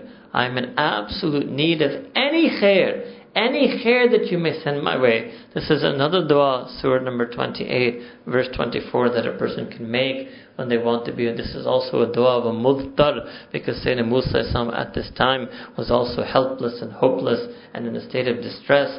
So this is a dua that we should make. Rabbi inni lima anzalta ilayya min khairin faqir. I'm muhtaj and ultimately desperately need of any khair. Min khair means any khair whatsoever that Allah Ta'ala you would wish to send on my way. So after he made this dua, Allah Ta'ala immediately accepts this dua. So khair number one, فَجَاءَتْهُ إِحْدَاهُمَا One of those two women came to him. What does it mean? Uh, well, hold on, so sorry. Uh, tamshi alastihya'a. Tamshi alastihya'in. That she was walking to him bashfully and shyly. So this shows also the taras of these noble women. That even their walking has been mentioned by Allah subhanahu wa ta'ala as they walked with haya. This is something women today need to learn. How to walk with haya. So she walked up to him with haya and said, My father invites you, in abi yad'uka, that indeed my father is inviting you. So what does it mean? The two had, must have gone back with their flocks, and the father would have asked them what happened. And the commentator said that they came back earlier than they normally would have, because before they used to wait till all the shepherds left, and because of their haya also, they would wait for all their shepherds left, and then they would take their flock to drink. But now they came back, so he asked them, "My daughters, you came back early today," and they told him that oh, there was this man there, and he asked us that he can help us, and he took the flocks and he watered all the animals, and then he went back into the shade, and he's just sitting there. And so the father said, okay, go back. go back to him and tell him that I'm inviting him. So, but again, the father was so old and elderly, he couldn't do it himself. So, it's unclear whether only one of them came to him or they both came together and then one of the two walked up to him, right? But in any case, he was invited. And why invited to that? Because our Father wants to reward you for watering our flocks for us. So then when Satan will say something, went with them, and then when he went to the Father, and then he told the Father what happened, what happened, this whole story about him doing the involuntary manslaughter and how he's a refugee, he's a traveler, he's homeless, he's helpless, right? So the father told him, La the elderly man told him, La takhaf, don't have any fear. Alright? Najawta min al indeed you are safe and you have escaped this oppressive community. Qala, then one of the women said, and again we don't know if it's one of the two is the same one as the other Ya abati, that, oh my father, Ya abatista jilhu, that, oh my father, you should hire him. You should employ him. Why? Inna khayra manista jarta al kawiyul amin. Remember those words? Al kawiyul amin. The best person that you can employ, the best employee for you, is the one who is qawi, who is strong, and who is amin, who is reliable. So this is your HR in Quran that the best employee is the one who is skilled and capable at the task that you need to be done and they're reliable, they're amin, right? So she gave that idea to her father. One reason was that obviously the father couldn't do things and the two girls realized that this was not their place to fulfill the task that a man should do. So when they saw an opportunity that the father could hire a man to do the man's jobs, as opposed to then their daughters, two of them having to do the man's jobs, so that's why they suggested this to the father. Far from it the way certain modernists, you know, like to think that one of these women were feeling anything, feelings for Sayyidina Musa It wasn't like that. These women were too pure and innocent to have any such feelings for Sayyidina Musa Actually, it wasn't a breach of their haya, it was their ayn haya that they wanted their father to hire this man so that from now on they could stay in the home and they could guard their chastity and guard their, guard their modesty. So the father said, uh, in response to the suggestion in verse 27, he said to Sayyidina Musa now that they're saying hire him, what does the father say? Because he realized if I hire him, he will have to stay with me. How is he going to stay with me? Because I have two daughters, right? So he came up with a solution. Kala inni uridu. The father said to Musa that I intend and I want an unkihaka ehda. Uh, I want to put in nikah. I want to marry off to you one of my these two daughters. One of these two daughters of mine. Allah, Allah comes for shart if you remember, on the condition that you will work for me for eight years. Allahu Akbar. That's a big meher, huh? that you're going to be my manual laborer and khadim for eight years. You will clean, you will be shepherd. This is a Nabi. This is Sayyidina Nabiyina. This is Nabi Musa salam, right? He's also our Nabi, right? So, and then he says that فَإِنْ أَتْمَمْتَ ashra, and if you would complete ten, that would be that is up to you. But I will not impose any hardship on you. I mean, at least eight and possibly up to ten years. Right? So then Sayyidina Musa agreed, but he says, okay, the matter that is between you and me. I agree whether I do eight or ten, that's something we'll resolve later, but I agree. Alright, and let there be no enmity towards me, and Allah Ta'ala is witness to what I say. What does it mean, let there be no enmity towards me? That if I choose eight, there can be no grudge against me, and whether I do ten, that is something that we will see at the time. So yes, Sayyidina Musa gets married to one of those women, and then when he's married to one of the women, that is haram for him to marry the other one, right? Because she's her sister. And he spends eight years and ten years, and the vast majority of the ulama have said that he spent ten years, because in the hadith in Bukhari, Sayyidina yeah, in Hadith in Bukhari, Sayyidina Abdullah bin Abbas narrated as saying that Sayyidina Musa completed the full ten years, and that, and that Anbiya always do what is better. So, he grazed his goats and served that man for 10 years of his life. Hard labor. What is it the ulama have taken out from this? Number one, and another in Bukhari, Sayyidina Rasulullah said that every single Nabi of Allah subhanahu wa ta'ala used to herd and graze goats or sheep.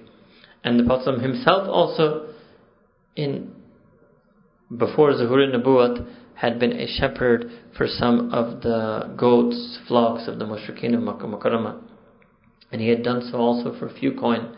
Another thing that they take out from Muhaddiseen have said is that why did all Anbiya do this? The reason is that because goats are very frail creatures, so you can't beat them into obedience. You have to put up with them. It takes extreme amounts of patience to herd a flock of sheep. So because the Anbiya needed to be trained to get that patience to deal with the disbelievers they were sent to, and possibly also be trained to get the patience to deal with the believers that they had to herd as their flock into Jannah. So each and every Nabi was first made to herd and graze goats. So those places where people are trained to get the sifat of the Anbiya them, known as Khanqa or Zawiya, so the awliyaullah, also many of them would view this as a sunnah that they should try to herd and graze goats, and they would make their students also herd and graze goats as an exercise in discipline and an exercise in learning and acquiring that patience. Another thing that people, uh, another uh, lesson that is extracted by the Muhaddiseen from this incident of Sayyidina Musa Islam is that a person should work. A person, when they're in need, they should work, even if it is manual labor. Even the Nabi Musa Islam, the Nabi of his zamana, worked with his hands, manual labor, to get his earn his place in that house and to earn the food on the table. So this means that if a person should not feel it below their dignity to take a less to be underemployed, nobody could be more underemployed than a Nabi, right? Who is doing manual labor for 10 years. So if you ha- you're not able to get employment at your level of qualification or skill or ability, within a reasonable amount of time you can keep trying, but otherwise then it's better to earn a living for yourself than to live off of other people right? It's even if it means accepting a job which uh, may seem to be menial or be like manual labor, right? Another thing that we learn is that when opportunity presents itself uh, for a father to marry his daughter, then he should marry his daughter off quickly to the first available pious suitor that comes for his daughter. This is a hadith that Sayyidina Rasulullah that three things should never be delayed. Number one, salah should not be delayed such that you miss it. A funeral, janazah, should not be delayed once it is ready. Once it is ready, and the marriage of an unmarried woman should not be delayed once a suitable match is found for her. And suitable match means on taqwa. And this is also a strange problem that many people in the society have, that they become overly picky and then they don't accept very good proposals that come from their daughters, and by this they commit a sin against Allah subhanahu wa ta'ala and a sin against their daughter, and the next thing you know, their daughter's in their 30s and their daughter's unmarried. And now they're perishan. Right? And now it'll be difficult for them to even find a good, as good a suitor as the ones who came, who they rejected when their daughter was 21, 22, 23, because they were looking for, you know, I don't know what, they were looking for some unavailable qualities right? But remember, not the first available any suitor, the first suitor who is suitable in deen, and that means the person who is pious. So when a nek saleh rishta aata hai, to us rishte mein der nahi karna chahiye.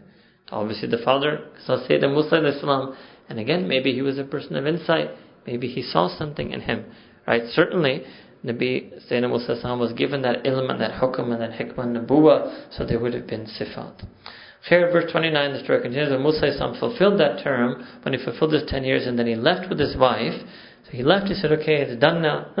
I'm free to go. I've spent 10 years working for you in exchange for marrying your daughter.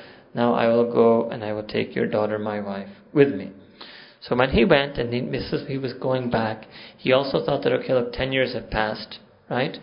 Ten years have passed, and I should be able to return home now. On his way home is when this incident comes. So 29, when Sayyidina Musa had fulfilled the term and left with his wife, then he perceived a fire. He perceived what he thought to be a fire by Sinai.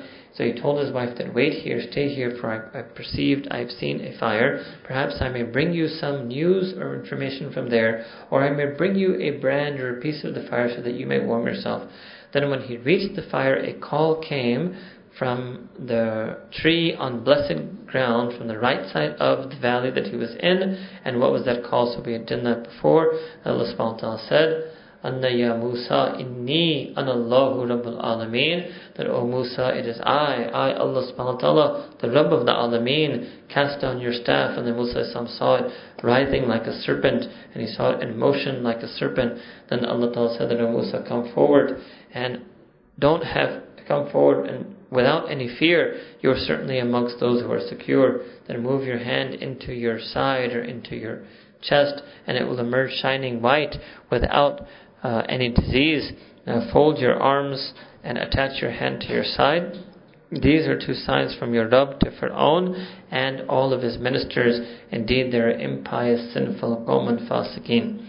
Then Musa said that, Oh my Rabb, I killed one of them, and I fear that they will kill me. And my brother Harun, who afsahu minni lisana, that he is more eloquent in speech than me. So fa'arsilhu ma'ya, so send him along with me as an aid. To, when, when I get sent to Sayyidina Musa Islam, and he can confirm yusaddiquni, that he can confirm my veracity and he can confirm that I'm indeed a prophet. Any akhafu an yukadibun, because I'm afraid that they will falsify me, they will call me a liar. Allah Ta'ala responded that yes, shortly we will strengthen you with your brother and we will give both of you authority and they will not be able to touch you and harm you in any way. And by virtue of our signs, bi'ayatina, Allah Ta'ala swears in the name of our signs, antuma, the two of you, wa manittaba'akuma, and anyone who follows the two of you, al-ghalibun, you will be victorious. So here Allah is referring to that initial victory that they will be able to go through the parted sea and eventually they will be in that sense victorious over Fir'aun and his armies. Verse 37, Musa came to them with came to Fir'aun and his people with the clear signs of Allah subhanahu wa ta'ala. So what do they say? This is just nothing, and this stuff we just did a few days ago. This is nothing but magic that has been invented and is the like, uh, the like of which we have never heard from our predecessors. Verse 37, Musa my Rabb knows best who brings guidance from Allah subhanahu wa ta'ala and who will end up in a favorable end in Jannah and paradise. Indeed, the unjust oppressors, they will never succeed. Yet, nonetheless, Fir'aun said that, O ministers, besides myself, I know no God for you except me. So, you should kindle a fire for me on the sand, Haman, and make a tower for me. And I will climb that tower so that I can ascend and look at the God of Musa even though I call him a liar. so Pharaoh and his armies were haughty on earth without justification. And they thought that, and they they were mistakenly thought that they would never ever return to us, yani Allah subhanahu wa ta'ala. So Allah ta'ala says, فَأَخَذْنَاهُ وَجُنُودَهُ So we seized Pharaoh and we seized his troops and we hurled and cast them into the sea. So then we should uh, فَانظُرْ كَيْفَ كَانَ عَاقِبَةُ الظَّالِمِينَ So you should look and reflect and observe, therefore, what was the plight of the oppressors. We made them leaders who called towards hellfire, and on the day of resurrection, uh, they will not be saved. And we have made a curse follow them in this world, and they will be among the hateful, makbuhin, they will be amongst the hateful on the day of judgment. So all of this is a story that we have done earlier. Uh, just this. There's difference of opinion just on this one issue about the building of the tower. So when he said it to Haman, was he saying sarcastically? Or did Haman actually then actually build a tower that Pharaoh climbed? So the difference of opinion of ulama as to what that whether the tower was actually built or not, but not something that is crucial to our getting lessons from this story. Verse 43, and then after we had destroyed the earlier generations, we gave Sayyidina Musa scripture. We gave him a kitab, right? As a set, uh, uh as basaira lil nasi. Basair means as an eye opener, as insight for humanity, for people, and as a guidance for them and as a mercy for them, so that they may take heed and they might bear it in mind. Then, verse 44, and you were not on the west side, on the western side, when we gave Musa the laws, and you were not a witness to this. So here Allah is saying that Sayyidina Rasulullah would not know this in any way. Right? You would not have known this in any way. And the Prophet is narrating excruciating detail what the Yehud of Ahl Kitab knew to be true from their own scripture.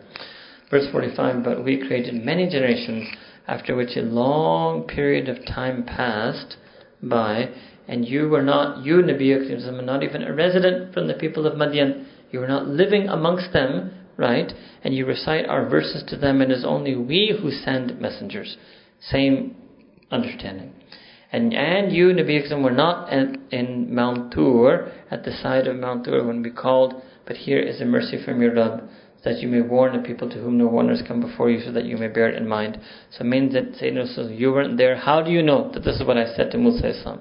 They know this is what I said because it's in their books. The Jews knows what I said because it's in their books. How would you know you were a Nabi Ummi? So the fact that Allah is revealing it to the Prophet is a sign to the Yehud that this is indeed a prophet of God because Allah is revealing him real information that they know to be true and that he would have had no other way to have known. That's what is the purport of these ayat. Verse 47, and if a calamity uh,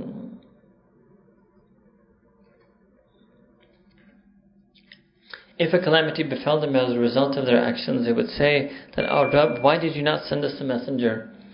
For we would have followed your signs and we would have been believers if you had sent a messenger. But when the truth came from us, Allah says, No, but now He sent them a messenger, and when the truth came for us, what did the Jews say? Utiya Musa. Then why does He not have revealed to him the like of that which was revealed to Sayyidina Musa? Didn't the people reject? Didn't they already, means their forefathers, didn't they already reject and scoff what was revealed to Musa So what have they done? They said two magicians assisting one another, and they have said, we repudiate it all.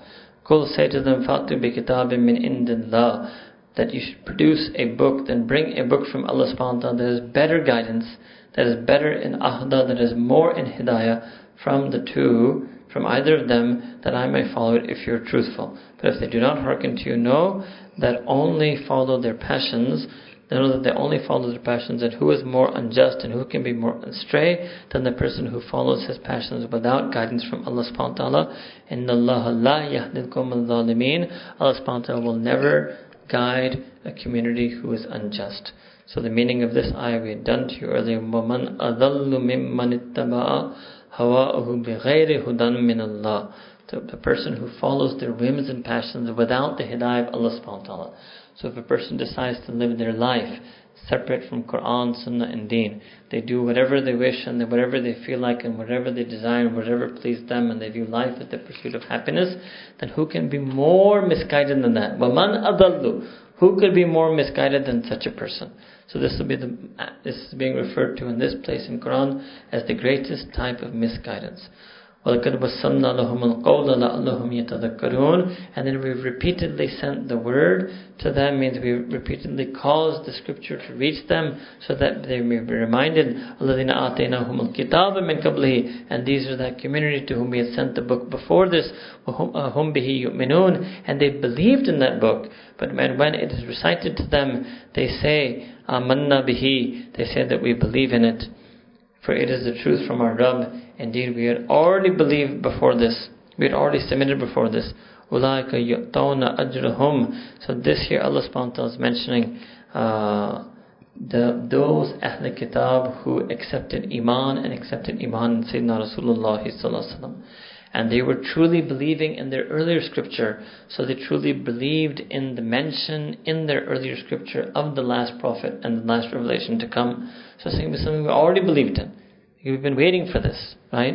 So there are many, you know, sincere Jews of Medina Munawwara who did accept, like Sayyidina Abdullah ibn Salam, he accepted Islam. There were certain Christians like Sayyidina Salman Farsi, Sayyidina Tamim Dari, they accepted Islam. So this these ayahs are talking about people like that. And then the famous incident when the Sahaba Ikram first migrated towards Abyssinia, Ethiopia, then the ruler of Ethiopia, he was a Christian, but then he also accepted Islam. So this is the nature of those Ahl Kitab. So what will they have? So verse 54, Allah Ta'ala mentioned that they will get a double reward. أُولَٰئِكَ يُؤْتُونَ أَجْرَهُمْ مَرَّتَيْنِ They will get a reward twice. Twice. Why will they get a reward twice? Because once they believed on their own book, and Nabi, whatever was the real deen before the Prophet and then second, they believed in the deen of Sayyidina Rasulullah So they get double reward due to their sabr and due to the fact that they uh, have repelled evil with good and they spend وَمِمَّا رَزَقْنَاهُمْ يُنْفِقُونَ and they spend from that which Allah subhanahu wa ta'ala has blessed them and what Allah ta'ala has provided them. And when they hear vain talk, we did this for you. وَإِذَا سَمِعُوا اللَّغْوَ أَرَدُوا عَنْهُ وَقَالُوا لَنَا أَعْمَالُنَا I did this for the day when they hear vain and futile talk, they turn away from it, they simply say, Our deeds are to us and your deeds are to you. Peace be unto you, we do not seek the ignorant. What does this mean? That if there are other Ahl Kitab who don't accept Iman, they come to them and they taunt them and they say things to them, right? They will not engage in deep argumentation with them, they will just say Salam. Alright. There's some background to this, uh, and the background is as follows: is when Sayyidina Jafar, radiallahu Jafar ibn Abi Talib, he migrated to Ethiopia, and they managed to convert the king and several other Christians in that area. And finally, when then he returned and he came to Medina Munawwara, when the Muslims went from Makkah Mukarramah to Medina, and Sayyidina Jafar that he went to Medina Munawwara, and he took 32 Christians with him who had readily accepted Islam because they were all aware that Nabi Kareem is the prom- prophet that is promised in their scripture. So that's one view that this verse is referring initially to them, that they will be given a double sawab from Allah subhanahu wa ta'ala.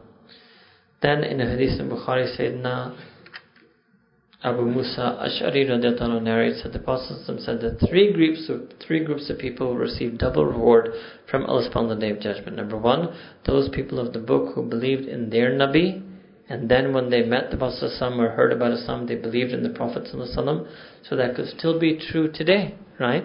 So that means anybody who is a Jewish or convert to Islam today, according to our deen, they will get double sawab from Allah subhanahu wa ta'ala.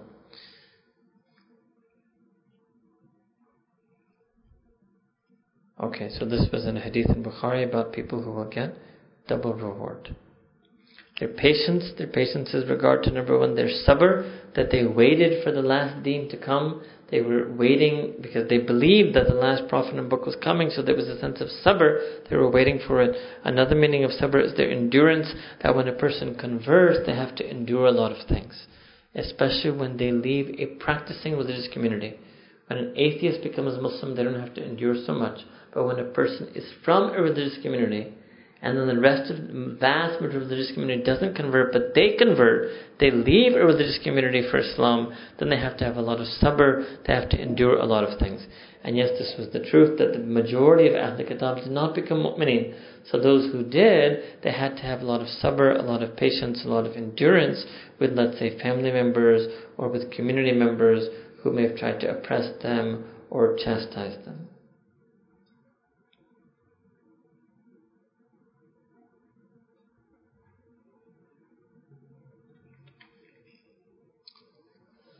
Now, verse number 56, Allah subhanahu wa ta'ala mentions to Sayyidina Rasulullah إِنَّكَ لَا تَهْدِي مَنْ أَحْبَبْتَ That, O Nabi Akram Sassam, verily you will not be able to give hidayah to whom you love.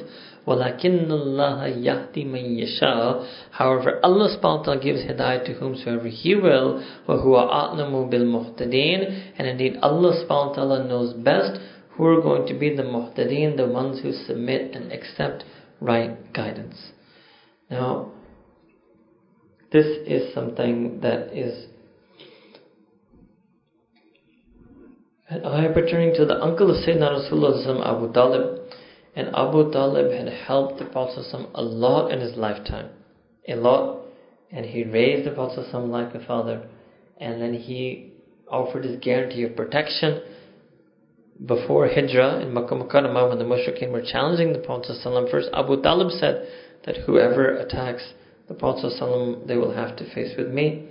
So when Abu Talib was passing away, let's say in the marad al-mawt in his final moments, so Sayyidina Rasulullah went to him and he implored him and wanted him to recite the kalima and to believe.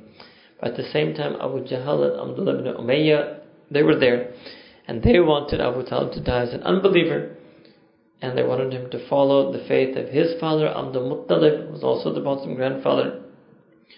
So when Sayyidina Rasulullah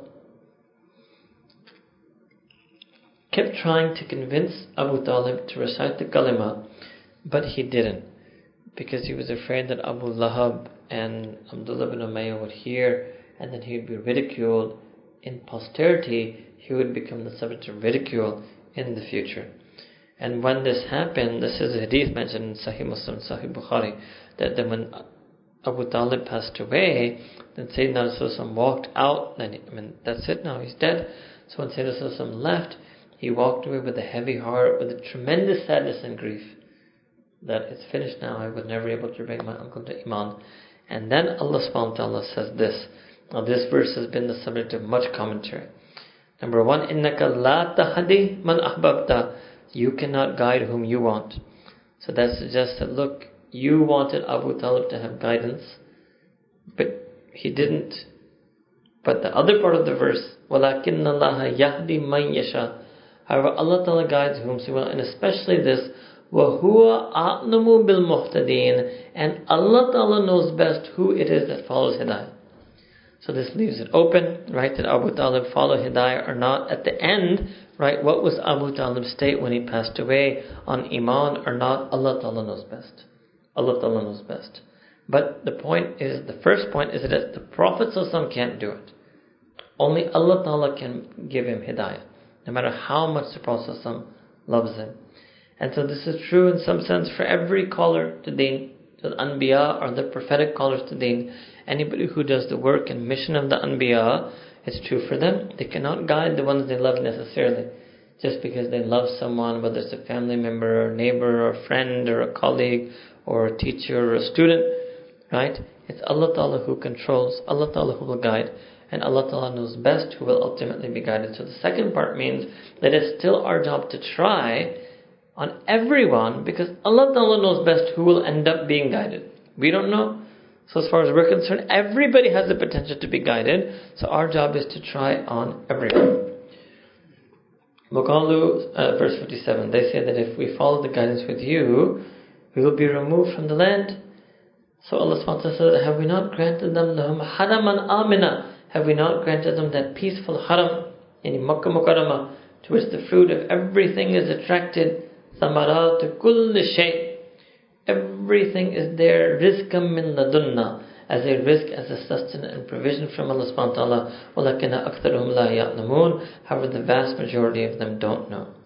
Allah Ta'ala says that many uh, were the towns that we destroyed. Allah Ta'ala has destroyed many settlements and communities.